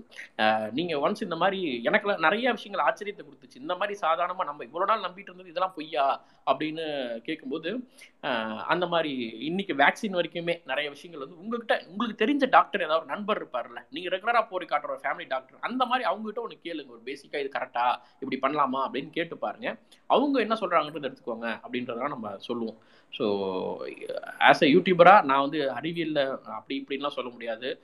இப்போ இப்போ சயின்டிஃபிக் தமிழ் நிர்மலா இருக்கட்டும் இல்லை இந்த துறை சார்ந்த இவர் ஹிலால் சார் இருக்கார் உள்ள இவங்க இந்த மாதிரி நிறைய துறை சார்ந்தவங்க பெரிய பெரிய ஆளாக இருக்கிறாங்க. நான் வந்து ஒரு கம்யூனிகேட்டர் தான். நான் என்ன படிக்கிறேனோ எனக்கு என்ன தெரிஞ்சிருக்கோ அதை கம்யூனிகேட் பண்ண விரும்புகிறேன் அதில் தப்புகள் தவறுகள் இருக்கலாம். நான் முடிஞ்ச வரைக்கும் அதெல்லாம் திருத்திக்க முயற்சி பண்ணுறேன் எனக்கு எல்லாமே தெரியும்லாம் சொல்ல முடியாது. நான் என்ன அந்த கண்டென்ட்டுக்காக படிக்கிறேனோ அதை வந்து கொஞ்சம் ஈஸியாக எக்ஸ்பிளைன் பண்ணுவேன். அவ்வளோதான் நான். ஸோ இதுதான் என்னுடைய பங்கு. யூடியூப்ல இந்த ஐந்து வருடத்தில் நான் வந்து பேசின மூட நம்பிக்கைகளும் அறிவியலும் அப்படிங்கிறது இதுதான். அடுத்து நம்ம கேள்வி பதில் மாதிரி ஏதாவது வச்சுக்கலாம். எனக்கு தெரிஞ்சா தெரிஞ்சதுக்கு பதில் சொல்றேன். தெரியலன்னா தெரியலைங்க நான் பார்த்து சொல்றேன்னு நான் நான் சொல்றேன் பிரதர் நன்றி நன்றி. இவ்வளோ நேரம் பொறுமையாக கேட்ட அனைவருக்கும். நன்றி ஜேகே. பல அறிவியல் விஷயங்களை வந்து எங்ககிட்ட பகிர்ந்துக்கிட்டீங்க. அதே மாதிரி மூட நம்பிக்கைகள் எங்கெங்க இப்போ எப்படி எல்லாம் இருக்குது அப்படிங்கிறதையும் சொன்னீங்க. காற்று மாதிரி தான் புவியில் எப்படி காற்று எல்லா இடங்களிலும் இருந்திருக்கும் அதே மாதிரி மூட நம்பிக்கைகளிலும் மூட நம்பிக்கைகளும் வந்து எல்லா இடங்களையும் நிறைஞ்சிருக்கு. இப்போ நீங்கள் சொல்லும் போது எனக்கு ஆல்பர்ட் ஐன்ஸ்டீன் சொன்ன ஒரு கோட் வந்து ஞாபகத்துக்கு வந்தது. Two things are infinite one is universe and another is human stupidity அதாவது இரண்டு விஷயங்கள் எல்லையற்றது. ஒன்று வந்து இந்த அண்டம் மற்றொன்று வந்து மனிதனின் முட்டாள்தனம். அது ஆல்பர்ட் ஐன்ஸ்டீன் கோட் பண்ணது. அதே மாதிரி அறிவியல் நம்ம பேசிக்காக நம்ம படித்த படித்த எந்த கல்வி இதாக இருந்தாலும் சரி அடிப்படையாக சொல்லித்தர விஷயம் ஏன் எதற்கு எப்படி எதனால் அப்படிங்கிற கேள்விகளை நீங்கள் தொடர்ந்து எழுப்பிக்கிட்டே இருக்கணும். ஒரு விஷயம் உங்களுக்கு புரியலைன்னா நீங்கள் கேள்வி எழுப்பி எழுப்பி தான் அதற்கான விடை தெரியும். அப்போ தான் உங்கள் அறிவு விரிவடையும். எது உண்மை எது லாஜிக் எது இல்லாஜிக்கல் அப்படிங்கிற ஒரு தெளிவான விஷயம் பிறக்கும் அப்படிங்கிறது வந்து அடிப்படை கல்வியோட அடிப்படை.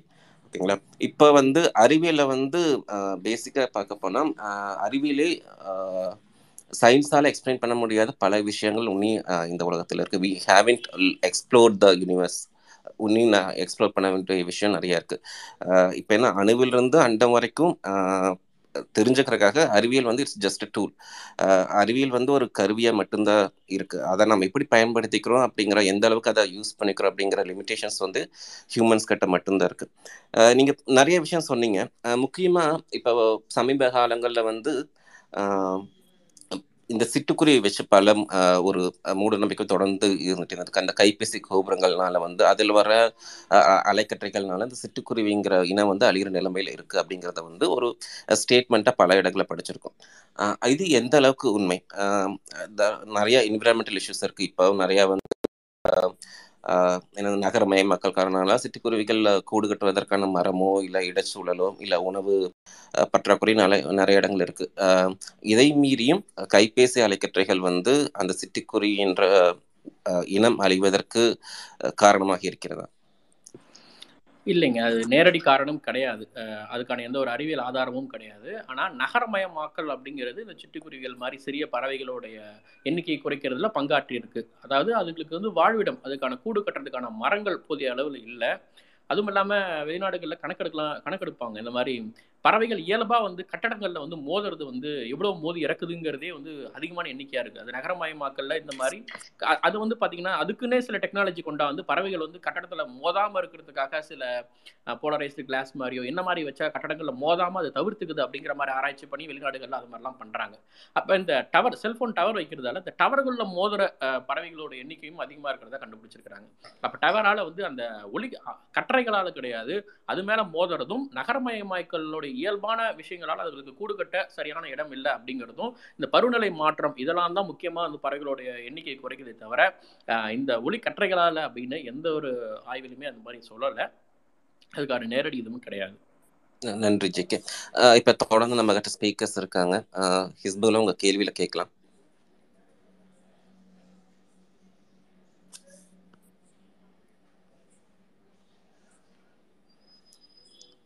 ஹிஸ்புல்ல நீங்க ஸ்பீக்கர்ல தான் இருக்கீங்க.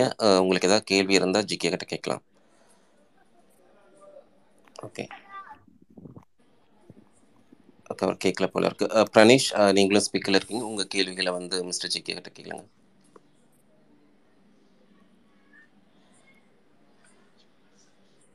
ஹலோ. கேக்குதுங்களா? கேக்குது பிரணீஷ் நீங்க பேசுங்க தொடர்ந்து. ஜிகே நீங்க பேசுனது எல்லாமே கேட்டுட்டு தான் இருந்தேன். நல்லா தான் இருந்துச்சு. எனக்கு என்னுடைய கேள்வி என்னன்னா இது எப்படி சொல்றது தெரியல பட் இருந்தாலும் நான் கேட்குறேன் இப்போ நம்ம வந்து ஒரு ஒரு விஷயமும் மூட நம்பிக்கையா இருக்கட்டும் இல்லை வாட் எவர் இட் இஸ் நம்ம நம்ப நம்பிட்டு இருக்கக்கூடிய விஷயங்கள் சயின்டிஃபிக்கா ப்ரூவ் பண்ணாதான் அது உண்மையா? இல்லை சயின்டிஃபிக்கா ப்ரூவ் பண்ணிக்கும் திருப்பி அந்த மூட நம்பிக்கை இன்கேஸ் வந்து ரியாலிட்டி இல்லை அது உண்மை அப்படின்னு வந்துச்சுன்னா அப்போ அது வந்து எவால்வேட் பண்ணாதான் அதுவும் அதுவும் நம்புற மாதிரி இருக்குமா? அது எப்படி அது? இது மூட நம்பிக்கைன்றது மூட நம்பிக்கையாவே போயிடுமா? இல்ல சயின்டிபிக்கா ப்ரூவ் பண்ணா அது மூட நம்பிக்கை இல்லைன்றது வருமா? கால் சேகனுடைய ஒரு கோட் தான் ஞாபகம் வருது. எனக்கு பிரபலமான கோட்டு நீங்கள் இதை பிலீவ் பண்ணுறீங்களா அதை பிலீவ் பண்ணுறீங்களான்னு கேட்கறதுக்கு அவர் சொல்லுவார் I don't want to believe I want to understand இல்லை ஐ வாண்ட் டு நோ அப்படின்னு சொல்லுவார். அதாவது நம்பிக்கை அப்படிங்கிற வார்த்தை என்னன்னா பரவலாக நம்பப்படுது. இல்லை எனக்கு முன்னாடி சொன்னாங்க அதனால் நான் நம்புகிறேன். இப்போ ஒரு டாக்டர்கிட்ட போயிட்டு ஒரு குழந்தைய எடுத்துட்டு போறீங்க. உங்க ஃபேமிலிலேயே ஒரு குழந்தைய கொண்டு போறீங்க. இந்த மாதிரி ரொம்ப கொதிக்குது. ஆனால் கொதிக்குது குழந்தை ரொம்ப கத்துது உடம்பு சரியாம இருக்கும்போது டாக்டர் ஒரு நாலு இன்ஜெக்ஷன் முன்னாடி வச்சிருக்காரு நான் நம்புறேன் இந்த மூணாவது இன்ஜெக்ஷன் போட்டா கொஞ்சம் குறையும் நம்புறேன். பாக்குறேன் நான் போடுறேன் அப்படின்னு சொன்னார்னா நம்ம அந்த இடத்துல எப்படி ரியாக்ட் பண்ணுவோம்? நம்பிக்கையை தாண்டி அங்கே ஒரு ஸ்டடி இருக்குது. எந்த ஒரு இன்ஜெக்ஷன் எதுக்கு பின்னாடி வந்து நிறைய கிளினிக்கல் ட்ரையல்ஸ் அதுக்கான ஸ்டடிஸ்லாம் தாண்டி எது நல்லா வேலை செய்யுதுன்னு ஒரு பெரிய படிப்பினை இருக்குது. அதுக்கு முன்னாடி ஒரு ஆய்வு இருக்குது. அதோட ரிசல்ட்ஸ் இருக்குது. அதுக்கப்புறம் அது வந்து ஒரு ஒரு ட்ரையல் ஒரு ஒரு ஃபேஸாக கடந்து தான் அந்த இடத்துக்கு அந்த மருந்து வருது. அப்போ இவ்வளோ விஷயங்களை தாண்டி வந்ததுக்கப்புறம் அது நிரூபிக்கப்பட்ட ஒன்று அப்படின்னு பண்ணுறாங்க இப்போ இதுவே அந்த காலத்தில் மூலிகை ஆராய்ச்சி இந்த மாதிரி சித்த வைத்தியம் செய்யும் போது அந்த மாதிரி ஆரம்பங்கள்ல நிறைய சிறிய சிறிய தவறு வந்து அப்புறமா காலங்காலமா அவங்களுடைய சந்ததி சந்ததி அதை படிச்சு ஏதோ ஒரு முறையில் வந்து பார்த்தீங்கன்னா அது சக்ஸஸ் ஆகவே தான் தழைத்து நின்று இருக்கும் அது நாலு பேருக்கு செய்ய வளர்ந்துருக்கும் அப்படின்னு வந்திருக்கும். அதுவுமே ஒரு வகையான அந்த காலத்துடைய ஸ்டடி தான் அது. அப்ப நம்பிக்கை அப்படிங்கிறதுக்கான என்ன ஆதாரம் நம்ம வச்சிருக்கிறோம்? எதனால இதை நம்புறோம் அப்படிங்கிறது தான் முக்கியம். அது இன்னைக்கு நிரூபிக்கப்படலை இன்னி வரைக்கும் நிரூபிக்கப்படலை அப்படிங்கன்னா ஆமா அது மேல நம்ம சந்தேகம் கொண்டு தான் ஆகணும். அது என்னைக்கு நிரூபிக்குதோ நிரூபிக்கப்படுதோ அன்னைக்கு நம்ம அதை தீர்க்கமா நம்பலாம்.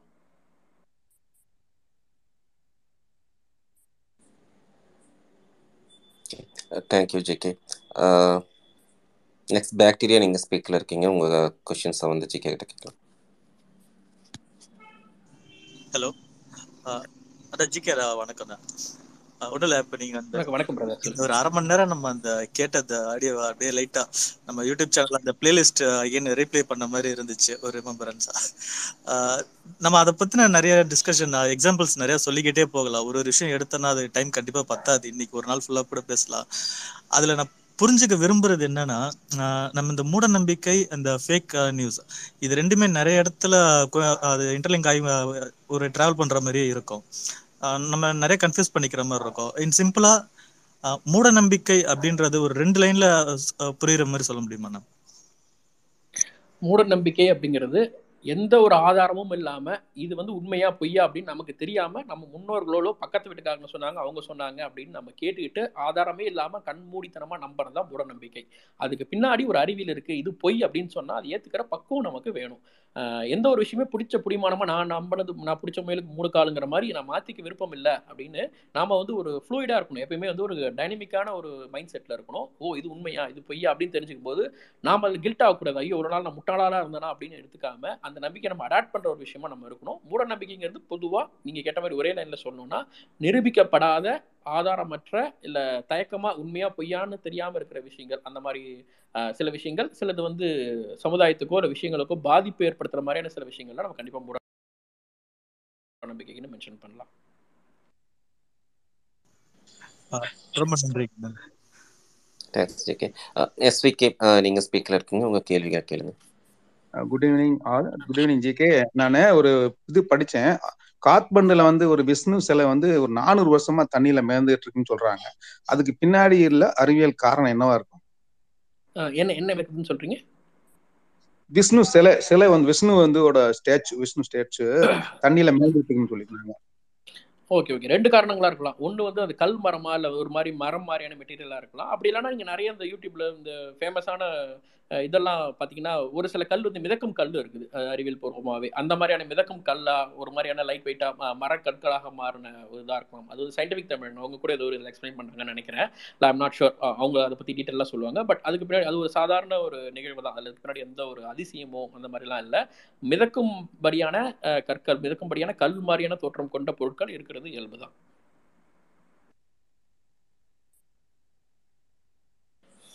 தேங்க்யூ நெக்ஸ்ட் ஷதார் ஷரீஃப் உங்கள் கேள்வியில் கேளுங்க கிட்ட. ஹலோ வணக்கம் சார் ஹலோ வணக்கம் சார் நான் பேச நான் பேசுறது கேட்குதுங்க சார் சார் ரொம்ப நேரம் உங்ககிட்ட பேசணும்னு ஆசைப்பட்டிருந்தேன். இப்போ தான் லைன் கிடைச்சிருக்குது. சார் ஏற்கனவே நான் கேட்ட கேள்வி நான் கேட்குற சந்தேகம் கேட்டுட்டு இருந்தா நீங்கள் தகுந்த தப்பாக நினச்சிக்காதீங்க. நான் இப்போ தான் ஃபர்ஸ்ட் இதில். இதுக்கு முன்னாடி ட்விட்டர் யூஸ் பண்ணது ட்விட்டர் யூஸ் பண்ணி ஃபர்ஸ்ட் யூஸ் பண்ணும்போது உங்கள் லைன் கிடைச்சது ரொம்ப சந்தோஷமா இருக்குது. சொல்லுங்க சொல்லுங்க பிரதர் சார் நான் ரிலீஜியஸில் அதிகமாக பிலீவ் பண்ணுற ஆள். நான் உங்ககிட்ட ரெண்டு ஒரு ட்விட்டரில் கூட அந்த கேள்வி கேட்டிருந்தேன். நீங்கள் எதுவும் ரெஸ்பான்ஸ் பண்ணல பதில் வரல. என்ன விஷயம்னாக்கா நம்ம ரிலீஜியஸில் முஸ்லீம்ஸில் நம்ம ப்ராப்பர்ட் இருக்கார்ல ப்ராப்பர்ட்னா எல்லாம் கடவுளுடைய தூதவர் அவர். ஒரு ஒரு வாழ்நாளில் ஒரு முறை நிலவை விரலை காட்டி ரெண்டா பிளந்தார் அப்படிங்கிற மாதிரி இருக்குது. அதை பற்றி அதை பின்னாடி சயின்ஸ் ஃபேக்ட்ஸ் அதை பற்றி என்ன நினைக்கிறீங்க? ஓகே முதல்ல வந்து மன்னிக்கணும். நான் வந்து நானும் ட்விட்டருக்கு புதுசு தான். எனக்குமே உள்ள ஒரு இரநூறு முந்நூறு மெசேஜ் இருக்கு. எல்லாத்துக்கும் ரிப்ளை பண்ண முடியல. அதுக்கு முதல்ல மன்னிக்கணும். நிறைய பேர் பிங் பண்ணியிருந்தீங்கன்னா எல்லாருக்கும் ரிப்ளை பண்ண முடியல. அது கோச்சிக்காதீங்க. ஒரு முதல் விஷயம். அடுத்து மதம் சார்ந்த விஷயங்களை நம்ம எல்லாத்தையுமே அறிவியலாக பார்க்கணும் அப்படின்னு அவசியம் கிடையாது. நிறைய தத்துவார்த்த கருத்துக்கள் இருக்குன்னு வச்சுக்கோங்களேன்.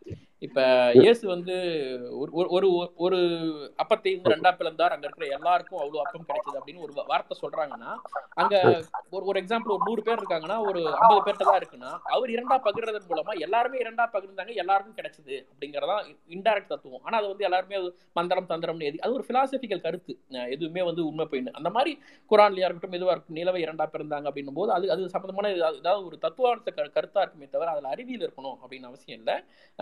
நாசா கூட இந்த மாதிரி சம்பந்தமான நிலவுல பிளவு இருந்ததுக்கான லைன்லாம் காமிச்சது உடனே நிறைய பேர் இது சம்பந்தமா வந்து குரான்ல இருக்கு அப்படின்ற இதெல்லாம் எழுதுது அப்புறம் அதுக்கு சம்பந்தமான பதில் கொடுத்தாங்க. அது நிலவு இரண்டாலாம் பிளக்கல. அங்க ஏற்படுற எப்படி நம்ம இங்க எர்த் குவைக்கோ அந்த மாதிரி மூன் குவைக்கெல்லாம் இருக்கு. அந்த மாதிரி நிலவுல ஏற்பட்ட சில இதுதானே தவிர அது நிலவு இரண்டாலாம் பிரியல அப்படின்ற மாதிரி அறிவியல் தான் சொல்லியிருக்கிறாங்க. அதனால மதம் சார்ந்த கருத்துக்கள் அப்படியே டைரக்டா அதுல அறிவியல் இருக்கணும் அப்படின்னு அவசியம் இல்லை. அதுக்கான எந்த ஒரு ஆதாரமும் அறிவியல்ல இல்லை. நன்றி ஜிகே. மிஸ் பிரசாந்த் நீங்க உங்க கேள்வியில கேட்கலாம். ஹலோ சார் உங்க பெரிய ஃபேன் தான் நிறைய வீடியோஸ் நீங்க போடுறப்ப தான் உடனே பாத்துருவேன் நன்றி நன்றி பிரதர். சொல்லுங்க. இந்த மூட நம்பிக்கைன்னு சொல்றப்போ இப்போ நம்ம ஹிந்துல பாத்தீங்கன்னா ஜாதகம் பாக்குறது அப்புறம் செவ்வாய் தோசை இருக்குது இந்த மாதிரி நிறைய விஷயம் இருக்குல்ல. அதை பத்தி கொஞ்சம் சொல்லுங்க இது இனிமேலும் இப்படிதான் இருக்குமா? ஜாதகம் பார்த்து செட் ஆகல அப்படின்னு. நிறைய பேரோட வாழ்க்கை லேட்டா தான் வந்து மேரேஜ் ஆகுது. நிறைய அஃபெக்ட் ஆகுறாங்க. செவ்வாய் தோசை உண்மைதான். இருக்கு. ஆஹ் இது வந்து கண்கூடா கண்கூடா நான் பாக்குறேன் என்னுடைய நண்பர்கள் என் கூட இருக்கிறவங்க வெளிநாட்டுல என் கூட படிச்ச என் கூட நண்பர்கள் அவங்க வீட்டுல கூட ஜோசியம் ஜாதகத்தால வயசு இருபத்தெட்டுல இருந்து முப்பத்தி ரெண்டு முப்பத்தி மூணு வரைக்கும் தள்ளி போய் கல்யாணம் பண்றதெல்லாம் பாக்குறோம் இந்த ஒரு காரணங்களாலே உண்மைதான். இன்னை வரைக்கும் அது அதுக்கான பிரச்சனைகள் இருக்குதான் பட் குறைஞ்சிக்கிட்டே வர்றதையும் நம்ம பாக்குறோம் நமக்கு ஒரு ஒரு முப்பது இருபது வருஷம் முப்பது வருஷம் முன்னாடி எல்லாம் பாத்தீங்கன்னா ரொம்ப அதிகமா இருந்தது. கொஞ்சம் கொஞ்சமா கொஞ்சம் கொஞ்சமா குறைஞ்சிக்கிட்டே வருது. ஒரு கட்டத்துல வந்து சில சமூகத்துக்களுக்குள்ள நடுவுல நிறைய பொண்ணு கிடைக்கலன்னுட்டு அவங்க எல்லாம் அதெல்லாம் பாக்குறது குறைக்கிறாங்க அடுத்த வர ஜென்ரேஷன் ஏன் எனக்கு கீழே அடுத்த வர ஜென்ரேஷன்ஸ் எல்லாம் அதெல்லாம் பார்க்க தேவையில்ல அப்படின்னு மாறுதும் இருக்குது. பட் ஆனா பொதுவா நீங்க சொல்ற மாதிரி நைன்டி பர்சன்டேஜ் அதெல்லாம் இருக்க தான் செய்யுது. மாற்றம் மெல்ல மெல்ல ஆரம்பிக்கும். நம்ம நமக்கு அடுத்த தலைமுறையை நம்ம எப்படி கொண்டு போறோங்கிறத பொறுத்து தான் இது வந்து மாறுறது இருக்கு. பட் உடனடியா நடக்காது. பட் கண்டிப்பா நடக்க வேண்டிய ஒரு மாற்றம் நடக்கும். ஆமா சார். பெரிய ஸ்கேம் மாதிரி நடக்குது. அதை பத்தி யாரும் பேசவும் மாட்றாங்க. அதை பத்தி யாரும் கண்டுக்கிறதும் இல்லை. அது எல்லாருமே ஃபாலோ பண்றதுனால யுனிவர்சல் அந்த மாதிரி ஆயிடுச்சு. உண்மைதான் உண்மைதான் உண்மைதான். ரைட் ஜிகே uh, அவர் சொன்னது பிரசாந்த் கேட்ட கேள்வியிலிருந்து எனக்கு ஒரு கேள்வி இருக்கு. Uh, இப்போ ஒரு லாஜிக் ஒரு எக்ஸ்பிளனேஷன் கொடுக்க முடியலன்னா they people tend to create stories அந்த அந்த அந்த ஸ்டோரியை வந்து பெரும்பாலான மக்கள் நம்ப ஆரம்பிக்கும் போது they turn that into business அது மாதிரி தான் இந்த ராசிக்கலாக இருக்கட்டும் வாஸ்துவாக இருக்கட்டும் வாட்டல்ஸ் ஜோசியமாக இருக்கட்டும் ஜாதகமாக இருக்கட்டும் இல்லை பேயாக இருக்கட்டும் இல்லை கடவுளாக இருக்கட்டும் they want to create some believes or என்ன பயத்தையோ இல்லை நம்பகத்தன்மையை உருவாக்கிட்டு அதை வந்து ஒரு தொழிலாக மாற்றுவது வந்து இன்னும் தொடர்ந்துகிட்டே இருக்குது. இந்த நிலை வந்து ஒளியணும்னா அதுக்கு இனோவேட்டிவ் ஸ்டெப்பாக எதை எடுக்கணும்னு நீங்கள் நினைக்கிறீங்க? முதல் விஷயம் இது அவங்களுக்கு ரொம்ப கம்ஃபர்டபுளாக இருக்கு. சில பொய்கள் வந்து நல்ல பொய்கள் சொல்லுவாங்க. அந்த மாதிரி I'm very comfortable with this lie அப்படின்ட்டு அவங்களே இதை நம்புறாங்க. எந்தெந்த விஷயம்லாம் ஜோசியர்கிட்ட போகணும் எந்தெந்த விஷயம்லாம் வந்து அறிவை சார்ந்து அணுகணுங்கிறது மக்களுக்கு தெளிவாகவே இருக்கிறாங்கன்னு வச்சுக்கோங்களேன். நிறைய பேர் ஏற்கனவே சொன்னது தான் இதெல்லாம். திரும்ப ஒரு வீட்டில் ஒரு குழந்தை காணோன்னா மை போட்டு பார்க்க இப்போ யாரும் போகிறது கிடையாது. எல்லாம் போலீஸ் ஸ்டேஷன் போகிறாங்க இது எப்படி கண்டுபிடிக்கணும் தான் போகிறாங்க அந்த விஷயத்தில் அவங்க இதாக இருக்கிறாங்க. ஒரு கிட்னியில் கல் வந்துச்சுன்னா யாரும் போயிட்டு கை வைத்தியமோ இல்லை இதுக்கோ போகிறது கிடையாது. அதுக்கான என்ன இதுவோ அதுதான் எடுக்கிறாங்க. அப்போ அவங்க தெளிவாக தான் இருக்கிறாங்க. ஒரு கம்ஃபர்டபுள் லை அவங்களுக்கு தேவைப்படுதுன்னு தான் அவங்க எடுத்துக்கிறாங்க. அதை அவங்க வர்த்தகமாக மாற்றிக்கிட்டு அவங்க வர்றவங்களுக்கு நாலு வார்த்தை சொல்லி நம்ம இது பண்ணிக்கணுன்ற அந்த ஒரு இதுவும் இருக்குது. அப்போ இதை எப்படி மாற்றுறது அப்படின்னும் பொழுது ஒரு இப்போ இப்போ நான் ஏற்கனவே சொன்ன மாதிரி தான் அந்த புத்தாண்டு வந்த உடனே ராசி பலன்களை ஆரம்பிச்சது ஒரு ரெண்டு மூணு வருஷத்துக்கு முன்னாடி அது ஆகா ஓகன் எப்படி இருந்தது? இந்த கோவிட் வந்ததுக்கு அப்புறம் ஒரு பெரும் அலை ஏற்படுத்துவதை எப்படி மாற்றத்தை ஏற்படுத்துச்சு? இன்னைக்கு இந்த வருஷத்தோடைய ராசி பலன் எவ்வளவு கேலிக்குறிதா மாத்துறதுன்ற எவல்யூஷன் இருக்குல்ல அது மெல்ல மெல்ல மெல்ல இந்த மாறிக்கிட்டே வரதை நம்ம பார்க்க முடியுது. இப்போ நிறைய கேள்விகள் கேட்கப்படுது. எல்லாத்தையும் எடுத்துக்கலாம் இந்த கேள்விகள் இந்த லாஜிக்லாம் பதில் சொல்ல முடியாம நடக்கிற விஷயங்கள்லாம் இருக்குது இது மெல்ல மெல்ல வந்து நம்ம இந்த மாதிரியான அறிவியல் சார்ந்த ஸ்பேசஸ் அறிவியல் சார்ந்த தளங்கள் யூடியூபாக இருக்கட்டும் சோஷியல் மீடியா வளர வளர வர ஒன்னொருத்தையும் கேள்வி கேட்க கேட்க அது மாறும்னு தான் நான் தோணுது. எனக்கு இது- இந்த அறிவியல் வளர்ச்சி இது இது மாதிரி அடுத்தடுத்த ஜென்ரேஷனில் நம்ம ஃபோக்கஸ் பண்ணாலே போன தலைமுறையை விட்டுறணும். தாத்தா பாட்டி இப்படி சொல்கிறாங்க எங்கள் அப்பா வந்து கடவுள் நம்புறாங்க இப்படி பண்ணுறாங்கன்னு நான் தான் சொல்லுவேன். உங்கள் போன தலைமுறையை கொஞ்சம் விட்டுடுங்க. அடுத்த தலைமுறை உங்கள் தம்பி தங்கச்சி அடுத்த வர தலைமுறைக்கு ஃபோக்கஸ் பண்ணி அவங்களுக்கு அறிவியலை நம்ம இது பண்ணாலே அடுத்தடுத்த ஜென்ரேஷனில் அது குறையுங்கிறது தான் என்னுடைய நம்பிக்கை. Thanks GK next Raja Bharathi நீங்க ஸ்பீக்கர்ல இருக்கீங்க உங்க கேள்வியில கேட்கலாம். ஆ ஜிகே நான் உங்களோட பெரிய ஃபேனு. நீங்க நீங்க யூடியூப்ல போற எல்லா வீடியோவும் பார்த்துக்கிட்டு இருக்கேன். அதுல வந்து மோஸ்டா நான் எனக்கு பிடிச்சதுன்னா நீங்க ஏலியனை பத்தி போட்டிருந்தீங்க பாத்தீங்களா? அது எனக்கு ரொம்ப பிடிச்சிருந்துச்சு. பட் ஆனா இதை நான் வந்து நாலு பேர்ட்ட காமிக்கும் போது என்ன சொல்றாங்கன்னா அவங்க? இல்ல அது வந்து கான்ஸ்பிரசியா இருக்கும். அந்த நாட்டு வந்து கவர்மெண்ட் வந்து ஏலியனோட சீக்கிரட் ரிலேஷன்ஷிப் வச்சிருக்கோம். அப்படின்னு சொல்லிக்கிட்டு இருந்தாங்க. ஸோ இந்த மாதிரி கான்ஸ்பிரசிஸ் நம்ம நம்பாம இருக்கணும்னா நம்ம என்ன செய்யணும்? கான்ஸ்பிரசி வந்து ஒரு சுவாரஸ்யமான ஒரு இதுன்னு வச்சுக்கோங்களேன். அதாவது எப்படி வந்து நான் சொன்ன மாதிரி கம்ஃபர்டபுள் லைஃப்ங்கிற மாதிரி அது வந்து கான்ஸ்பிரசி வந்து எப்பயுமே ஏன் கான்ஸ்பிரசி பிடிக்குது அப்படின்னா நாம மத்தவங்கள விட வந்து வித்தியாசமான ஒரு விஷயம் எனக்கு தெரிஞ்சிருக்கு. புதுசா ஒரு விஷயம் தெரிஞ்சிருக்கு. அப்படின்னு கடல்ல தண்ணி இருக்குங்கிறது கடல்ல தண்ணி தான் இருக்கும் அப்படின்னு. ஆனா கடலுக்குள்ள தண்ணிக்குள்ள என்ன இருக்கு தெரியுமா? அப்படின்னு நம்ம சொன்னா வாய்ப்பு வந்து கேட்பாங்கன்ற மாதிரி. எல்லாரும் போன திசைக்கு எதிர் திசையில போனா அப்படிலாம் இல்லையா? நீங்களாம் முட்டாள்டா நான் தான் மாதிரி விஷயம் சொன்னா அந்த கான்ஸ்பிரசி வந்து சொல்றவங்க வந்து வேற ஒன்றதான் பார்க்கப்படுவாங்க. அவங்க வந்து ஓ இவனுக்கு நம்மளோட தெரியுதுன்ற அந்த ஒரு விஷயம் வந்து ஒரு டோப்பமைன் மாதிரி அவங்களுக்கு வந்து பிரெயின்ல வந்து சுரக்கிறதால தான் அதை மாதிரி தொடர்ந்து அவங்கள அறியாமே நம்புறாங்க. நிறைய பேர் வந்து அவங்கள அறியாமே நம்புறாங்க. இன்னொன்னு கான்ஸ்பிரசி எல்லாமே இறக்குமதி செய்யப்படுறது தான். நம்ம ஊர்ல சொந்தமான கான்ஸ்பிரசின்னு எதுவுமே கிடையாது. எல்லா கான்ஸ்பிரசியும் ஃபிளாட் எர்த்ல இருந்து மூன் லேண்டிங் ஃபேக்னு சொல்றதுல இருந்து ஏலியன்ஸ் கதையில இருந்து எல்லாமே வந்து இறக்குமதி ஏலியன்ஸ் இந்த கான்ஸ்பிரசி எல்லாம் நம்ம ஊர்ல சொந்தமா உருவாக்கப்பட்டதே கிடையாது. அப்ப என்னன்னா நம்ம லாஜிக்கலா பார்க்கணும். அஹ் இதனால என்ன பலன்? ஒரு நாடு வந்து ஏலியன் இருக்கிறத மறைக்கிறதால என்ன பலன்? அது அப்படின்னு யோசிச்சு பார்க்கும்போதோ இப்ப வந்து வந்து நிறைய பேர் இந்த டீபாப்புலேஷன் ஒரு பெரிய பெரிய வியாபாரம் பண்றாங்க. மக்கள் தொகையை குறைக்கிறாங்கன்னா ஒரு வியாபாரிக்கு மக்கள் தான் தேவை. மக்களை எல்லாத்தையும் கொண்டுட்டான் ஒழிச்சிட்டானா அவனுக்கு எப்படி வியாபாரம் பண்ணுவாங்கிற ஒரு பேசிக் அறிவு இல்லாம இந்த மாதிரி அதுக்கான லாஜிக்கல் கேள்வி கேட்டாலே நான் ரெண்டு கேள்வி மூணு கேள்விக்கு மேல தாங்காது. அப்ப இந்த கான்ஸ்பிரசி வரும்போது லாஜிக்கலான ரெண்டு கேள்வியை கேட்டுட்டோம் அப்படின்னாலே அதுக்கு மேல மூணாவது கேள்விக்கு பதில் வராது. அதை வச்சு நம்ம இது பண்ணலாம்.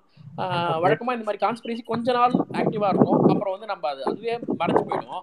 ஆனா வந்து அதை தூண்டுறதுக்குன்னே சில பேர் வந்து இல்ல இது இப்படியா அப்படியான்னு மெனக்கெட்டு அதுக்கான சில இதெல்லாம் உண்டாக்கி அதை தக்க வச்சுக்கிறதுக்கு முயற்சி பண்றாங்க. நாம இதெல்லாம் கொஞ்ச நாள்ல காலப்போக்கில் அழிஞ்சிரும்னு வச்சுக்கோங்களேன். குறைஞ்சிரும் கொஞ்சம் இதை பத்தி நம்ம திரும்ப பேசணும். இல்ல கான்ஸ்பிரசிஸ் அவங்க சொல்லும் போது நம்புற மாதிரியே இருக்கு. அது நம்பாம இருக்கிறதுக்கு ஏதாவது வழி இருக்கா? நீங்க சொன்ன மாதிரி லாஜிக்கலா திங்க் பண்ணலாம். பட் ஆனா கொஞ்ச நாளைக்கு ஒண்ணு இல்லைங்க. ஒரு விஷயம் நம்ம ஒரு ஒரு செய்தியை வந்து வாட்ஸ்அப்லயோ ஃபேஸ்புக்லயோ படிக்கிறோம்னா அதுக்கான சோர்ஸ் எங்க? இன்னைக்கு இப்ப நேத்து போட்ட வீடியோ கூட நீங்க என்னோட வீடியோ யூடியூப் டிஸ்கிரிப்ஷன்ல போய் பாத்தீங்கன்னா சோர்சஸ் கொடுத்துருப்பேன் நான்.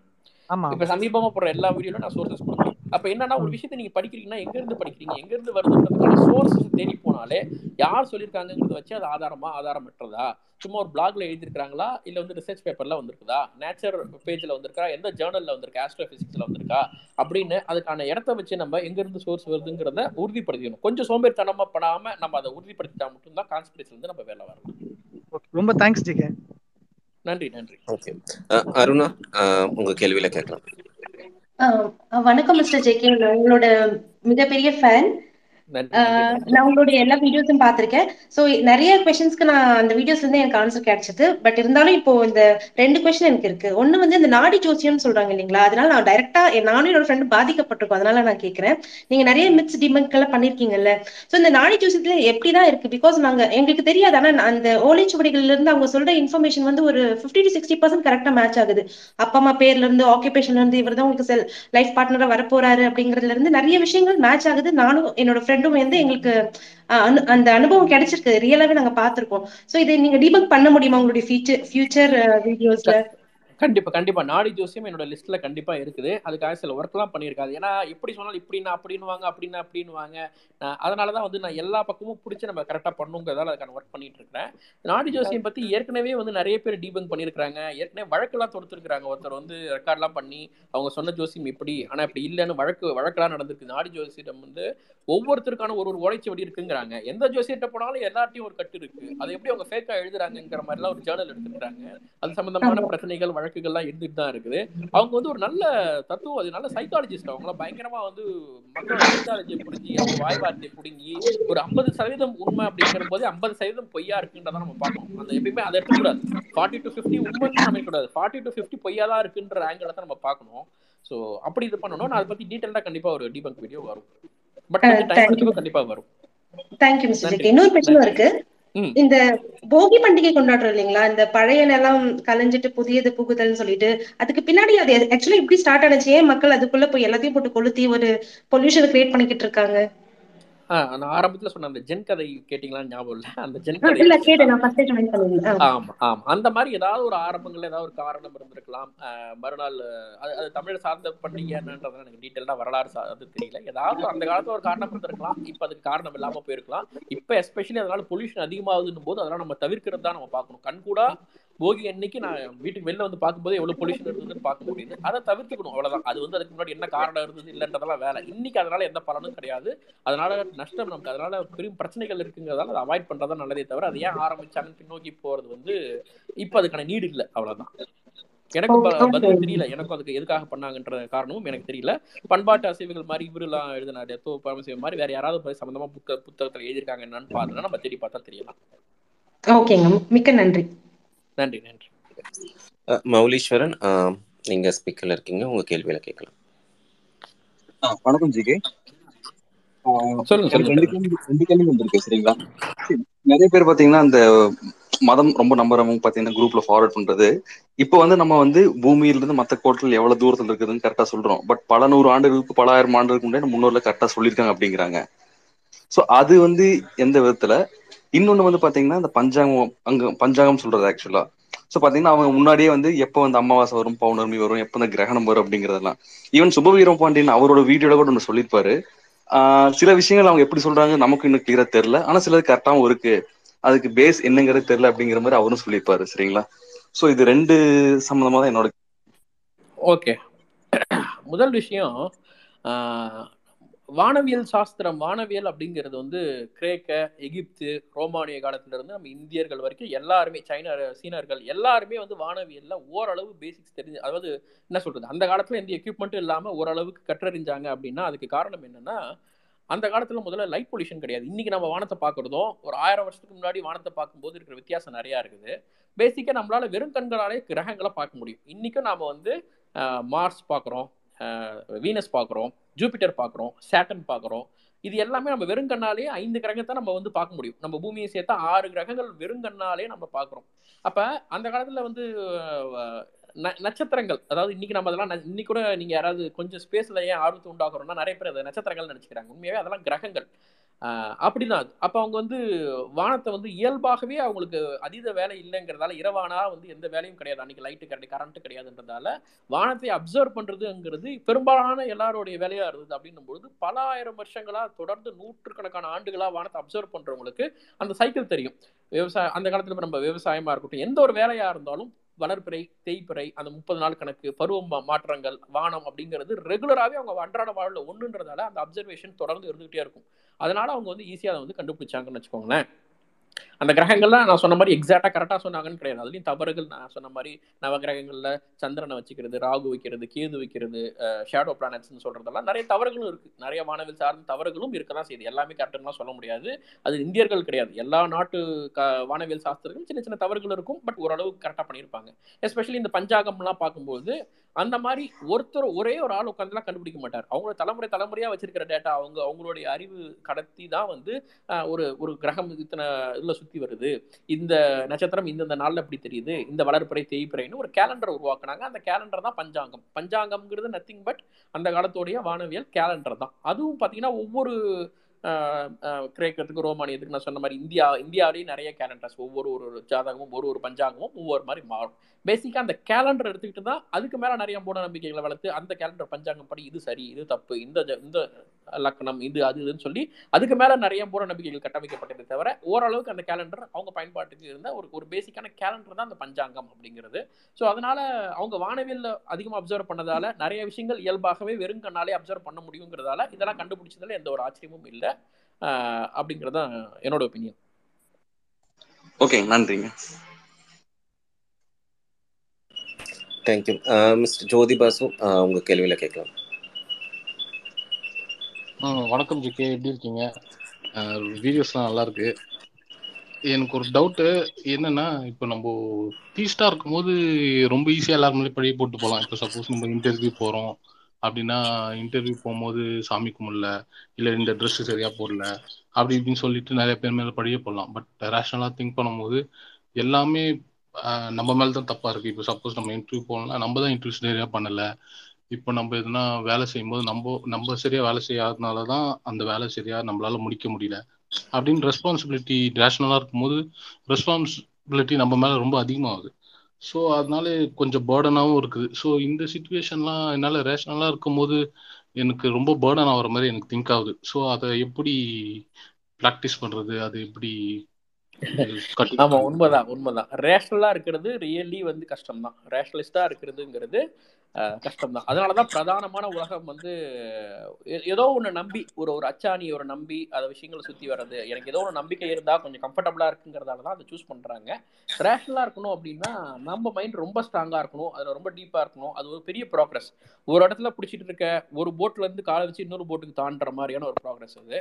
ஒன்ஸ் இந்த போட்டுக்கு வந்துட்டீங்கன்னா உங்களுக்கு அந்த போட்டு தேவையில்லை. ஆனால் அதை தாண்டுற ப்ராசஸ்ங்கிறது மிக பெருசு. அதுக்கு நான் நிறைய விஷயங்களை தாண்டி வரணும். பட் அது கால மாற்றத்தில் நடந்துட்டு தான் இருக்குன்னு வச்சுக்கோங்களேன். அப்போ அப்படி இருக்கும்பொழுது வந்து நீங்கள் சொல்கிற இந்த கம்ஃபர்டபுளான விஷயம் எனக்கு வந்து இப்படி நான் நினச்சிக்கிட்டா எனக்கு பாரம் குறையுது. இப்போ இப்பயும் வயசானவங்க இவங்க பாட்டிலாம் பார்த்தீங்கன்னா நான் அப்படி இருக்கிறேன். கடவுள் மேலே பாத்தப்பட்டு இதே நினச்சிட்டு இருக்கேன். இதாக இருக்கும்போது அவங்க அவங்க அவங்களுடைய அவங்களுடைய அந்த கம்ஃபர்டபுள் ரொம்ப நல்லா இருக்குது அவங்க ரொம்ப சந்தோஷமாக இருக்கிறாங்க அதை நினைக்கிறதால இது ஒரு சாமி பாட்டை பாடுறதால ஒரு சாமி நினச்சிக்கிறதால அவங்க பீஸ்ஃபுல்லாக இருக்கிறாங்கன்னும் போது அது அதனால எந்த கெடுதி இல்லை அப்படின்னா விட்டுடலாம் ஆனால் அதுவே வச்சுக்கிட்டு அதனால வந்து ஒரு ராசிக்கல் மோதிரம் போடுறது அதுக்காக பணத்தை செலவு பண்ணுறது அதுக்காக வீட்டை இடிச்சிட்டு வாஸ்து இப்படி மாற்றி கட்டுறதுன்னு அது மேலே அதை ஒரு நம்பிக்கையாக வச்சுட்டு மேலே மேலே கொண்டு போகும்போது தான் பாதிப்பு வருதே தவிர மனசளவில் நான் அப்படி நினச்சிக்கிறேன். நான் வந்து பேய்க்காக அவ்வளோ வீடியோ போட்டிருக்கேனே தவிர கடவுள் எதிர்த்து அவ்வளோ வீடியோ போனது காரணம்னா பேயை விட கொஞ்சம் பாதிப்புகள் கம்மி. ஆனால் அதனால ஏற்படுற சைட் எஃபெக்ட்ஸ் பாதிப்புகள் இருக்கு இல்லையா? அதை வந்து பாயிண்ட் பண்ணி பேசியிருக்கேனே தவிர எனக்கு கம்ஃபர்டபுளாக இருக்குப்பா நான் நம்பிக்கிறேன் நான் கூப்பிட்டுக்கிறேன் அப்படின்னு இருக்கவங்க வந்து அது அவங்களோட விருப்பமாக நம்ம விட்டுறணும். அதனால எந்த பாதிப்பும் இல்லைன்னா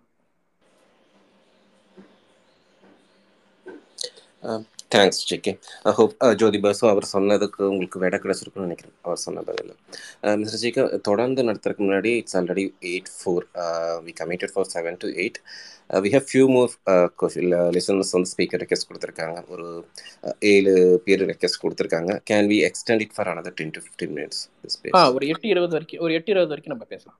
ஓகே ஓகே ஓகே லிசனர்ஸ் இப்போ இருக்கிற ரெக்வஸ்ட் ரெக்வஸ்ட் கொடுத்தவங்களுக்கு மட்டும் நாங்கள் அக்செப்ட் பண்ணிக்கிறோம்.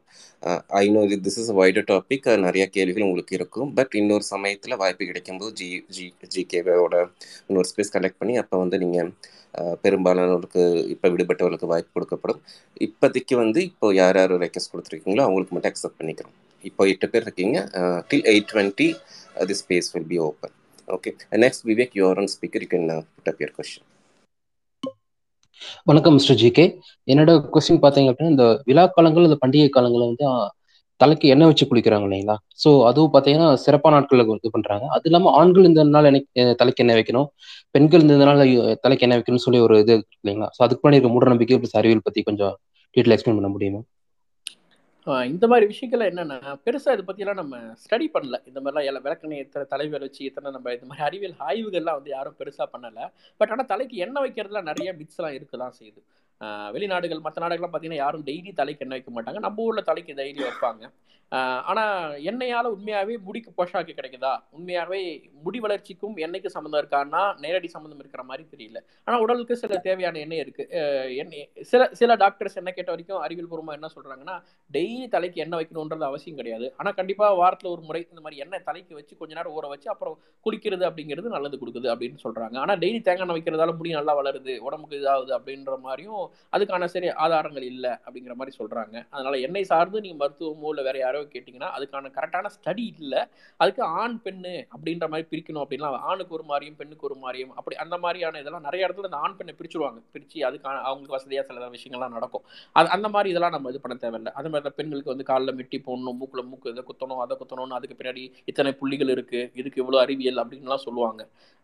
அந்த இது விஷயங்கள் கூட உடனே பெண்ணுக்கு தான் மூக்கில் அத்தனை புள்ளிகள் இருக்குன்னா ஆணுக்கு இருக்காதான்னு கேட்டால் அதுக்கான பதில் இருக்காது. அப்புறம் அந்த மாதிரி நிறைய விஷயங்கள் இருக்கு. அதனால் அதனால அந்த மாதிரி நிறைய மூட நம்பிக்கைகள் தான் நிறைய இருக்கு. எண்ணெய் சார்ந்து பார்த்தீங்கன்னா இதுதான். நம்ம எண்ணெய் தலையில தடவுறதால அழுக்கு உண்டாகுது. நிறைய டஸ்ட்டை வந்து கலெக்ட் பண்ணிடுவோம்னு வச்சுக்கோங்களேன். வேக்ஸ் மாதிரி அது வந்து எண்ணெய் தடவுறதால நிறைய டஸ்ட் தலையில படுறதுக்கு வாய்ப்பு இருக்கு. இதனால முடிக்கு பாதிப்புன்னு கூட சில பேர் சொல்றாங்க. அப்ப என்னன்னா நம்ம வந்து பக்குவமா எண்ணெயை தலையில தடவியே வச்சிருக்கிறதுக்கு பதிலாக எண்ணெயை கொஞ்ச நேரம் தடவிட்டு தலையை குளிச்சுட்டு மறுபடியும் அதை ட்ரையா வச்சுக்கிறது தான் பெட்டர் அப்படிங்கிற மாதிரி வெளிநாடுகள்ல அது மாதிரி இதெல்லாம் சஜஸ்ட் பண்றாங்க. அதனாலதான் வெளிநாடுகளில் நிறைய பேர் எண்ணெய் வைக்கிறது இல்லை நம்ம கல்ச்சர் நம்ம வேற மாதிரி இதாக இருக்கிறோம். ஸோ இது ஒரு ஒரு இதுக்கு மாறுபடுது. இதுக்கான அறிவியல் இது அப்படின்றது எக்ஸாக்டா கிடையாது. மிக்க நன்றி mister JK thanks next Karthik uh, நீங்க உங்க கேள்வியில கேட்கலாம். மிஸ்டர் ஜிகே டாபிக் நல்ல டாபிக் போட்டிருந்தீங்க எனக்கு ரொம்ப பிடிச்சிருக்கு. மிஸ்டர் ஜிகே ஃபர்ஸ்ட் வந்து அப்ரிஷியேட் பண்ணணும்னு நினைக்கிறேன். அவர் is is like my brother நான் அவர் நேரில் பார்த்தது கிடையாது அவர்கிட்ட பேசுறது கூட கிடையாது. பட் அவரோட வீடியோஸும் அவரோட எக்ஸ்பிளைன் பண்ணுற விதம் எனக்கு ரொம்ப பிடிச்சிருந்தது. அண்ட் என்னோட கொஸ்டின் மிஸ்டர் வரும் கார்த்திக் uh, நிறைய பேக்ரவுண்ட் நாய்ஸ் இருக்கு உங்க எண்ணில் நீங்க பேசுறது தெளிவா கேட்க முடியல. ஜிகே ஆர் யூ கம்ஃபர்டபுள் அவர் பேசுறது உங்களுக்கு தெளிவா கேக்குதா? கொஞ்சம் டிஸ்டர்பாக தான் இருக்கு.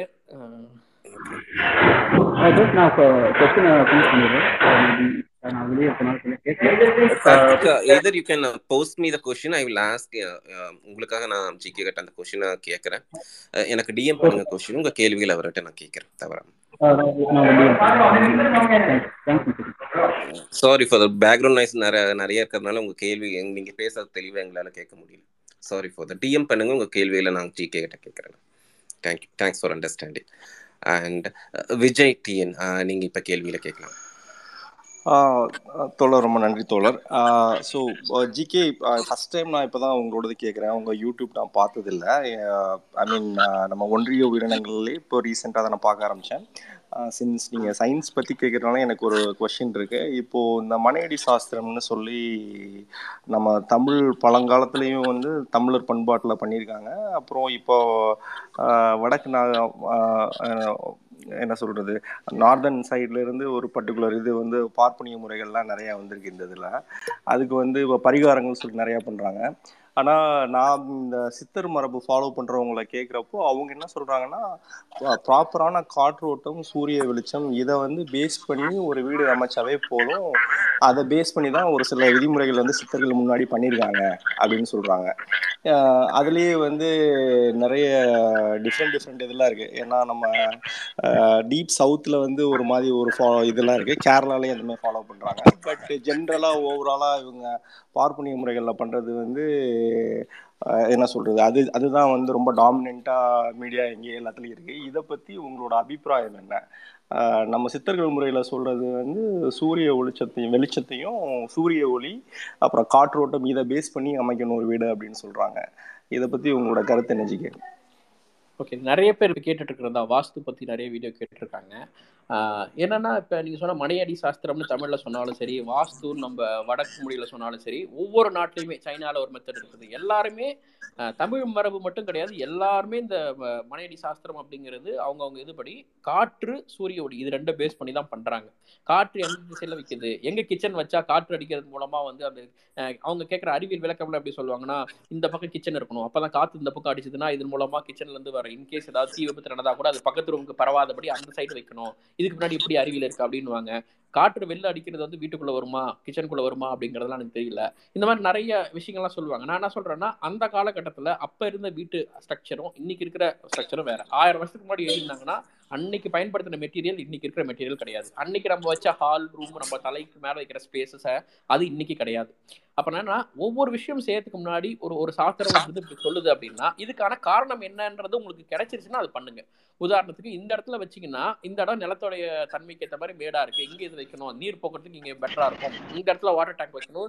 ஒரு காரணம் சொன்னாங்கன்னா ஒன்னொன்றதுக்கான காரணம் தெரிஞ்சால் அந்த காரணம் நியாயமாக இருந்தால் நம்ம அதை எடுத்துக்கலாம். இது எதுக்குன்னே தெரியலனா இதை நம்ம பண்ண சொல்கிறாங்க இதுக்கான காரணம் என்ன? இதுக்கான அந்த சாஸ்திரம் அப்படிங்கிறது எனக்கு தெளிவா இதுக்காக தான் இந்த காரணத்துக்காக தான் அப்படின்ற மென்ஷன் இருந்ததுன்னா நம்ம அதை எடுத்துக்கலாம். இதெல்லாம் தெரியாது. இது இங்கதான் இருக்கணும் இது இங்கதான் இருக்கணும் அது அங்கதான் இருக்கணும்னு எந்த ஒரு காரணமும் மற்ற இருந்தா நம்ம அதை எடுத்துக்கணும்னு அவசியம் கிடையாது. அதுக்கான காரணம் விளக்கம் இருந்தா ஓ இதுக்கானன்ற லாஜிக் இருந்தா நம்ம அதை ஃபாலோ பண்ணலாம். வாஸ்து பத்தி நான் ஒரு வீடியோ அகைன் ரெடி பண்ணிட்டு இருக்கேன். அதுக்கும் நிறைய பேர் கேட்டிருக்காங்க. கண்டிப்பா அதை பத்தி நான் டீட்டெயில்டா வீடியோ போடுறேன். நன்றி. தோழர். யா நன்றி.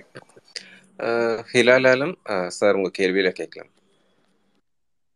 ஆஹ் நன்றி ஹோஸ்ட் ஜிகே உங்க ஐம் ஐம் யுவர் ஃபேன் என்னை விட பெரிய ஃபேன் வந்து என் பையன். அது உங்களுக்கு தெரியும்.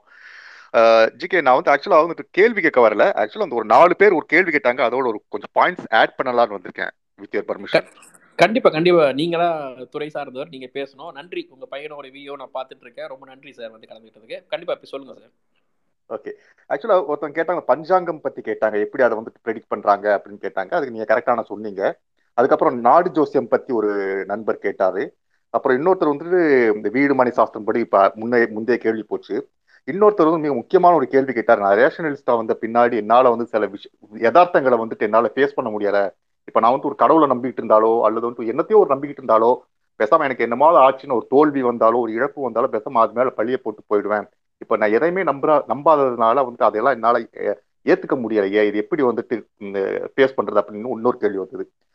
அதாவது இதுக்கு வந்துட்டு பதில் வந்துட்டு என்கிட்ட வந்து நான் இப்போ ஒரு புக் ஒன்று படிச்சுக்கிட்டு இருக்கேன். Just finish the improbability principle அப்படின்னு ஒரு புக்கு அது எழுதுனது வந்துட்டு டேவிட் ஹேண்ட் அவர் வந்துட்டு professor of mathematics in Imperial College London அவர் வந்துட்டு இந்த randomness randomness classical randomness not quantum randomness randomness rule of chance central limit theorem law of truly large நம்பர்னு ஒன்று இருக்கு. அதாவது சாம்பிள் சைஸ் ஜாஸ்தி இருந்ததுனாக்கா அதோடைய பிஹேவியர் வேறையா இருக்கும்.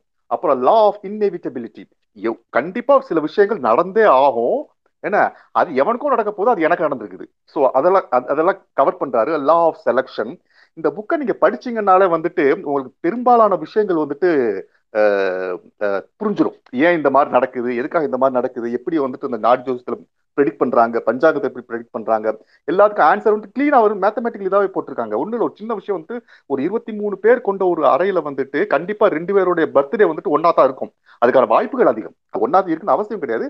அதுக்கான வாய்ப்புகள் அதிகம். ஒன்னொன்று வந்துட்டு நீங்க இப்ப சப்போஸ் ஒரு சின்ன ஒரு உதாரணம் ஒரு டூ மினிட்ஸ் ஒன் மினிட்ல முடிச்சுடுறேன். இந்த இந்த புக்கை படிங்க நீங்க. ஆக்சுவலா I repeat it the improbability principle David J Hand Uh, அதோட என்னன்னாக்கா why coincidences miracles and rare events happen everyday தினந்தோறும் ஏன் வந்துட்டு இந்த கோயின்சிடன்ஸ் மிராக்கிள்ஸ் ரேர் ஈவெண்ட்ஸ் எல்லாம் நடக்குது அப்படிங்கிறத uh, uh, கரெக்டாக எழுதியிருக்காரு. இது ஒரு- நான் ஒரு சின்ன ஒரு நைன் லெவனை பற்றி நம்மளுக்கு தெரியும். நைன் லெவனை பற்றி சொல்கிறேன் பாருங்க. நைன் லெவன் ஒம்பது ஒன்று ஒன்று அதையும் கூட்டிங்கன்னா பதினொன்று தான் வரும்.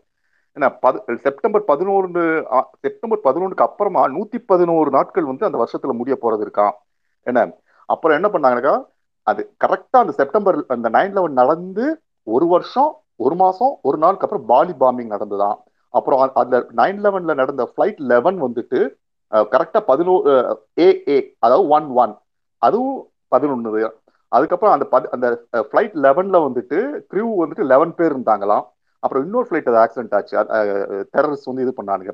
அதில் வந்துட்டு அறுபத்தஞ்சு பேர் வந்துட்டு பிரயாணம் பண்ணாங்க. அறு ஆறு அஞ்சு பதினொன்று அப்புறம் வந்துட்டு அது நியூயார்க்ல தான் அது நடந்தது. நியூயார்க் வந்துட்டு பதினொன்றாவது ஸ்டேட் அந்த யுனைடெட் ஸ்டேட்ல இது பண்ணது. அப்புறம் இன்னொரு இதுனாக்கா பென் பென்டகன்லையும் அந்த அந்த அந்த இன்சிடென்ட் நடந்தது. அது பென்டகன் கட்டப்பட்ட ஆண்டு செப்டம்பர் லெவன் ஆயிரத்தி தொள்ளாயிரத்தி நாற்பத்தி ஒன்று அப்புறம் world center was built from ஆயிரத்தி தொள்ளாயிரத்தி அறுபத்தி ஆறுலேருந்து ஆயிரத்தி தொள்ளாயிரத்தி எழுபத்தி ஏழு வரை கட்டினாங்களாம் பதினோரு வருஷம். இப்படிலாம் வந்துட்டு ஒரு லிஸ்ட் போட்டிருக்காரு. இந்த மாதிரியான இது இது ஒரு அந்த நேரத்தில் பெருசாக பெருசா இதே மாதிரி நீங்க எதை விஷயம் எடுத்து நீங்க ரிவர்ஸ் மேப் பண்ணாலும் கண்டிப்பா இந்த மாதிரி இது நடக்கும். ஒன்றும் கிடையாது. நீங்க நேற்று ஏதாவது ஒரு இடம் விசிட் பண்ணிட்டு அதோடைய தேதி நாள் ஏதாவது பண்ணி அதோட ரிவர்ஸ் மேப் பண்ணீங்கன்னாக்கும் அதுல என்னமாவது ஒரு ஒரு பேட்டர்ன் இருக்கத்தான் செய்யும். இது வந்து நம்மளுடைய கற்பனை வளம் நம்மளுடைய திறமையில தான் இருக்குது. கற்பனை திறன்ல தான் இருக்குது. ஸோ இதைத்தான் நான் இங்க சொல்ல வந்தேன். நீங்க அந்த புக்கு உங்களுக்கு இஃப் யூ ட்ரூலி இன்ட்ரெஸ்டட் அதை படிங்க அந்த புக்கு அதே சமயத்தில் அந்த நண்பர் கேட்டார்ல நான் எப்படி ரேஷனலிஸ்டா மாறின பின்னாடி எனக்கு மனோதிடம் வரணும்னாக்கா இது அதையும் இந்த இந்த ஒரு ஒரு யதார்த்தத்தை ஏத்துக்கிறதுக்கான விஷயங்கள்லாம் இதுல இருக்கு. நன்றி ஜி கே.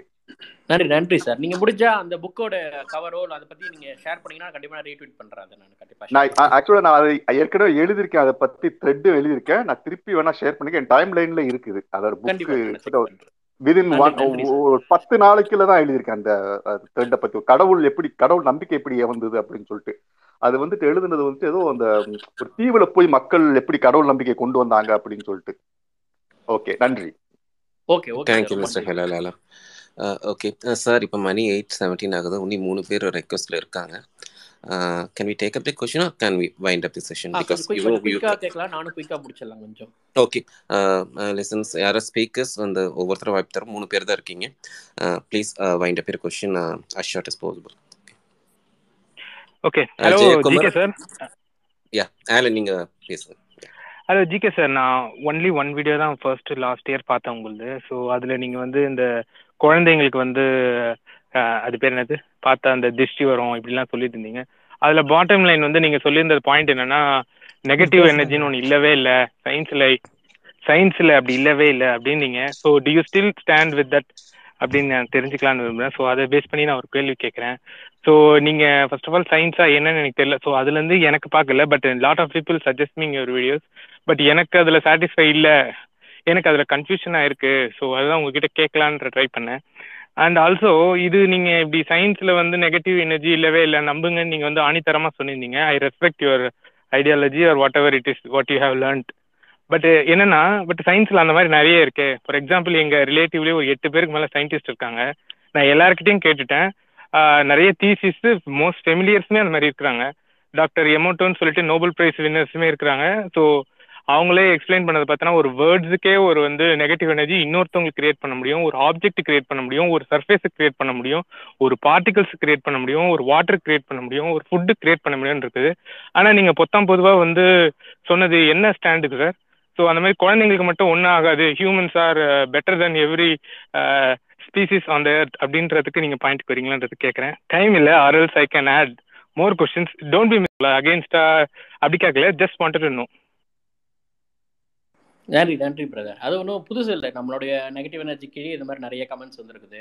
எமோட்டோவை பற்றியும் நிறைய சர்ச்சைகள் இருக்குது அவரையும் டீபங் பண்ணியிருக்காங்க இந்த ஃபுட்டில் வந்து நெகட்டிவ் எனர்ஜி வர்றது அப்புறம் இந்த கிறிஸ்டல்ஸில் இது வர்றது இதெல்லாமும் நிறைய பேர் டீபங் பண்ணியிருக்கிறாங்க. எதெல்லாம் நம்ம உண்மைன்னு சொல்கிறோமோ அதெல்லாம் டீபங்க்கும் நிறையா இருக்குது. அந்த மாதிரி நமக்கு நிறைய பேசினவங்களோட வீடியோ பார்த்தீங்கன்னா டீபங்க் பண்ண தப்பான ஃபேக் வீடியோ எடுத்து போடுறாங்க. உதாரணத்துக்கு நம்ம ஏதாவது ஒரு நார்த் சவுத்து பேசணும் ஒரு பிளட் வந்து பார்த்தீங்களா மேக்னட்டால் இருக்கப்படுது அப்படின்னு ஏதோ ஒரு பொய்யான வீடியோ எடுத்து அந்த மாதிரி போடுவாங்க. அந்த மாதிரி இந்த ஃபுட்டில் வந்து சாப்பாட்டில் நெகட்டிவ் எனர்ஜி வருது. ஒரு ஒரு கிட்ட போய் வார்த்தையை நம்ம பாசிட்டிவ் வார்த்தை பேசினா ஒரு ஃபுட்டுக்கு இது வருது நெகட்டிவ் வார்த்தை பேசினா அந்த ஃபுட் இப்படி மாறுதுன்னு சொல்கிறதையும் நம்ம தமிழ்லேயே சயின்ஸ் ஃபேக்ஸ் தமிழ் டீபங்க் பண்ணியிருக்காங்க ஃபாரினில் நிறைய பேர் அதை டீபங்க் பண்ணியிருக்காங்க அதில் எவ்வளோ போய் இருக்குது அப்படின்ட்டு ஒரு வார்த்தைக்கு சக்தி இருக்குன்னு சொல்கிறது இது நெகட்டிவ் எனர்ஜி பாசிட்டிவ் எனர்ஜின்னு அதை எப்படி வியாபாரமாக்குனாங்க? அது ஏன் அந்த வார்த்தையை அந்த அஹ் அதே அமௌண்ட்டை வந்து ப்ரோமோட் பண்ணாரு. இதுக்கு பின்னாடி இந்த வர்த்தகம் என்ன? அதுக்கப்புறம் அவர் என்ன ப்ராடக்ட்டை வித்தார்? அதை பேஸ் பண்ணின்னு அதை பற்றி நிறைய ஆராய்ச்சிகள் இருக்குது. அதை பற்றி நிறைய ஆர்டிகல்ஸ் இருக்குது. அது ஒரு செய்தியாக ஒரு கம்பைலேஷனாக எடுத்து நம்ம பார்க்கும்போது தான் அதோடைய தன்மை என்ன அப்படின்னு தெரிஞ்சுக்க முடியும். அப்புறம் அதை பற்றி நீங்கள் எட்டு சயின்டிஸ்ட் சொன்னாங்க ஒம்பது சயின்டிஸ்ட் சொன்னாங்கிறத விட இங்கே சயின்டிஸ்ட் சொன்னாங்க அப்படின்னால ஒரு நபர் சொல்கிறாருன்றதுக்காக ஒரு விஷயத்தை எடுத்துக்கணும் அவசியம் கிடையாது. ஆராய்ச்சிகள் என்ன சொல்லுது? ஒரு விஷயத்த ஒரே ஆராய்ச்சியிலும் முடிவு பண்ணக்கூடாது. நூறு ஆராய்ச்சி எடுத்தா இப்போ ஒரு உதாரணத்துக்கு நீங்கள் நீரான ஷோவில் பார்த்துருப்பீங்க. ஒரு க்ரீன் டீ நல்லதா தப்பா அப்படின்னு பார்த்தா இது வரைக்கும் நூறு ரிசர்ச் நடந்திருக்குன்னா ஐம்பது வந்து அதனால பெரிய பலன் இல்லைன்னு சொல்லியிருக்குது ஐம்பது வந்து பலன் இருக்குன்னு சொல்லியிருக்கணும் போது அந்த மீடியேட்டரா லைனை கவனிக்கும் போது இதனால பெருசா பலனும் இல்லை அதனால நன்மையும் இல்லை தீமையில்ன்ற ந- ஒரு நியூட்ரலில் முடிஞ்சுது. அந்த மாதிரி எந்த ஒரு ஆராய்ச்சி எடுத்து பார்க்கும்போது யார் ஆராய்ச்சி பண்ணுறா எதுக்காக பண்ணியிருக்காங்க? அவங்களுடைய வேல்யூ என்ன? எந்த ரிசர்ச் ஆர்டிக்கலில் வந்தது? சும்மா லோக்கல் ஜேர்னலில் வந்துச்சா? இல்லை ஒரு இன்டர்நேஷனல் ஜேர்னலில் வந்துச்சா? அப்படின்னு நிறைய விஷயங்களை வச்சு தான் உண்மையாக உண்மையா பொய்யா அப்படின்னு நம்பணும் அப்படின்னு ஒன்று இருக்குது. இவங்க சொல்லிட்டாங்க அப்படிங்கிறதாலே நம்பணும் அவசியம் கிடையாது. அறிவியலுமே அதான் சொல்லுது. இந்த விஞ்ஞானி சொல்லிட்டாரு உண்மைன்னு அவசியம் கிடையாது. அது நிரூபிக்கப்படணும். ஐன்ஸ்டீன் வந்து பிளாக் ஹோல் சொன்னாங்க. அப்படி தேரட்டிக்கலாக கொண்டாந்துட்டே தவிர அதை நிரூபிக்க நூறு வருஷம் ஆச்சு இல்லையா? அந்த மாதிரி கிராவிடேஷன் வேவ்னு ஒன்று கொண்டாந்தாங்கன்னா அதை நிரூபிக்க இத்தனை வருஷம் ஆச்சு இல்லையா? லிகோலாம் உண்டாக்கி. அந்த மாதிரி எந்த ஒரு விஷயத்தையுமே ஒரு சயின்டிஸ்ட் சொன்னாங்க அப்படிங்கிறதுக்காக நம்பணும்னு அவசியம் கிடையாது. அதுக்கான ஆய்வுகள் என்ன அதுக்கான கவுண்டர் ஆர்குமெண்ட் என்ன? நான் ஒரு விஷயத்தை எடுத்தேன்னா அதுக்கான கவுண்டர் என்ன? அது எப்படி டீபங்க் பண்ணியிருக்காங்கிற வரைக்கும் பார்த்துருப்பேன். அந்த மாதிரி நீங்கள் சொன்ன எல்லா கான்செப்ட்டுக்குமே நெகட்டிவ் எனர்ஜியில் சொன்ன எல்லாத்துக்குமான டீபங்கும் ஏற்கனவே பண்ணியிருக்காங்க அது சம்மந்தமான நீங்கள் தேடி பார்க்கணும் அப்படிங்கிறது ரிக்வஸ்ட் இயல்பாக இந்த மாதிரி ஒரு கேள்வி வர்றது அதுக்கான ஒரு ஆதங்கம் வர்றதுங்கிறது இயல்பு தான். அதனால் புரிஞ்சிக்க முடியுது. நம்ம வீடியோவில் இந்த மாதிரி நம்ம நிறைய கேட்டிருக்காங்க. அதுக்கான பதிலும் நான் இந்த மாதிரி இன்ஸ்டாகிராமில் எல்லாம் பண்ணியிருக்கிறேன் ஸோ இதுதான் என்னுடைய விளக்கம். நன்றி. Thank you sir last one word line மட்டும். ஸோ கடைசியா நீங்க வந்து அந்த இது வந்து நீங்க வந்து அப்ப நெகட்டிவ் எனர்ஜி இல்லைன்றதுல மட்டும் கன்க்ளூட் பண்றீங்களான்னு மட்டும் சொல்லிடுங்க. It will be helpful thank you sir இல்ல இந்த பாசிட்டிவ். எனர்ஜிங்கிறது ஒரு பெரிய வார்த்தைன்னு வச்சுக்கோங்களேன். இப்ப சயின்டிஸ்ட் என்ன சொல்றாங்கன்னா இந்த யூனிவர்ஸில் இருக்கிற எல்லா இதுவுமே வந்து மாசாக வச்சுட்டா கிராவிட்டியை வந்து நெகட்டிவ் ஃபோர்ஸாக வச்சுக்கிறோம் அப்படிங்கிறாங்க. இப்போ ஒரு பேட்டரி எடுத்தீங்கன்னா அதில் பாசிட்டிவ் நெகட்டிவ்னு ரெண்டாக இருக்குது அதுக்காக என்ன அர்த்தம்? நான் பாசிட்டிவ் மேலே கை வைக்கும் போது எனக்கு நல்லது நடக்குது அந்த பேட்டரியோடைய நெகட்டிவ்ல அடியில் கை வைக்கிறேன் போது கெட்டது நடக்குதுன்னு அர்த்தமா? அப்படி கிடையாது. அது ஒரு வார்த்தை தான் ஒரு டேர்ம் அதுக்கு பின்னாடி அவங்க சொல்கிற கான்செப்ட் என்ன?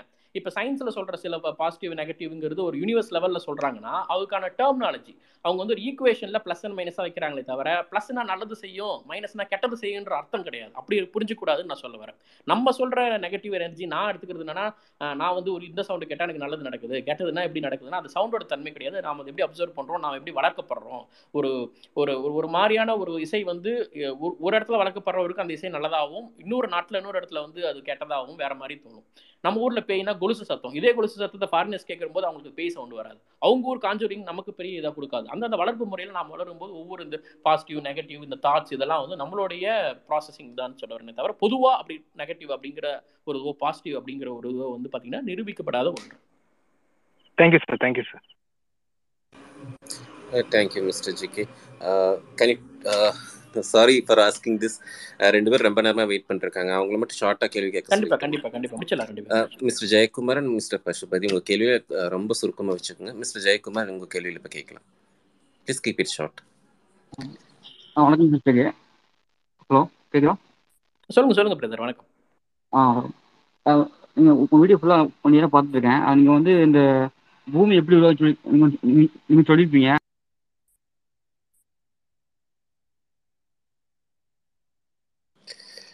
Sorry mister Jayakumar. உங்க ரிசப்ஷன் ஏதோ ப்ராப்ளம் உங்க பேசுறது தெளிவா கேட்க முடியல. ஹலோ. கேக்குதா? இப்ப கேக்குதா? இப்ப கேக்குது சொல்லுங்க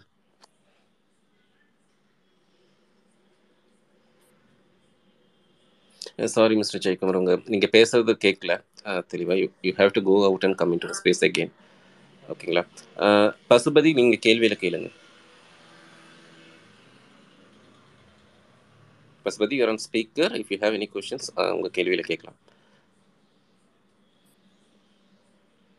ஓகே ஃபைன் ஐ டேக் அவர் கேட்கலன்னு நினைக்கிறேன். ஓகே தேங்க்ஸ் மிஸ்டர் ஜிகே உங்கள் you have extend our time thanks for your kindness time extend பண்ணதுக்கு ரொம்ப நன்றி. பல தகவல்களையும் பல கேள்விகளுக்கும் பதில் சொன்னீங்க. அதுவும் இல்லாமல் உங்களோட யூடியூப் சேனல் மூலிமா லாட் ஆஃப் அவேர்னஸ் ஸ்ப்ரெட் பண்ணிட்டு வரீங்க நாலேஜ் ஷேர் பண்ணிட்டு வரீங்க. நீங்கள் சொன்ன உங்கள் யூடியூப் சேனல் ஆகட்டும் ஸ்பெக்டர் தமிழோட யூடியூப் சேனல் ஆகட்டும் எல்லாரும் சப்ஸ்கிரைப் பண்ணி even if your not subscribing you and watch those videos there are lot of information scientific information and you can gather lot of knowledge on those YouTube channels so thanks mister GK இது I know this is a wider topic நிறைய பேருக்கு நிறைய கேள்விகள் இன்னும் இருக்கலாம் time permits will conduct an another space on the same topic or specific area and we can conduct a space I I hope a lot of people turn up with their questions on that space as well. Uh, thanks for your time again, Mr. JK. நன்றி நன்றி. ஒன்றிய உயிரினங்கள் எல்லாருக்கும் நன்றி. இந்த வாய்ப்பு கொடுத்து இந்த மாதிரி அடிக்கடி நடத்துங்க. கண்டிப்பாக மாதம் ஒரு நிகழ்ச்சியில் கண்டிப்பாக நான் கலந்துக்க முயற்சி பண்ணுறேன் நல்ல இனிஷியேட்டிவ் நல்ல கேள்விகள் நல்ல சுவாரஸ்யமாக இருந்தது. நன்றி. எல்லாருக்கும் நன்றி.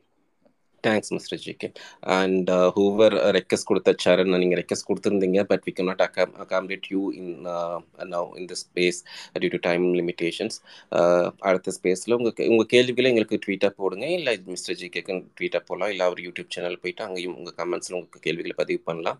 அவருக்கு நேரம் கிடைக்கும்போது படித்து விட்டு அதற்கு பதில் சொல்லுவார்.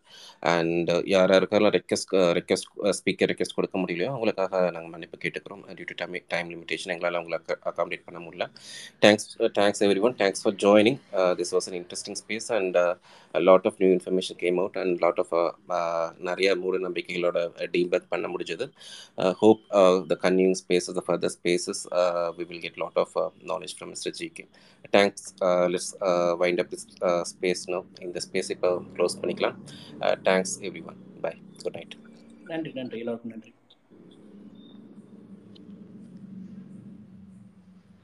Hosting a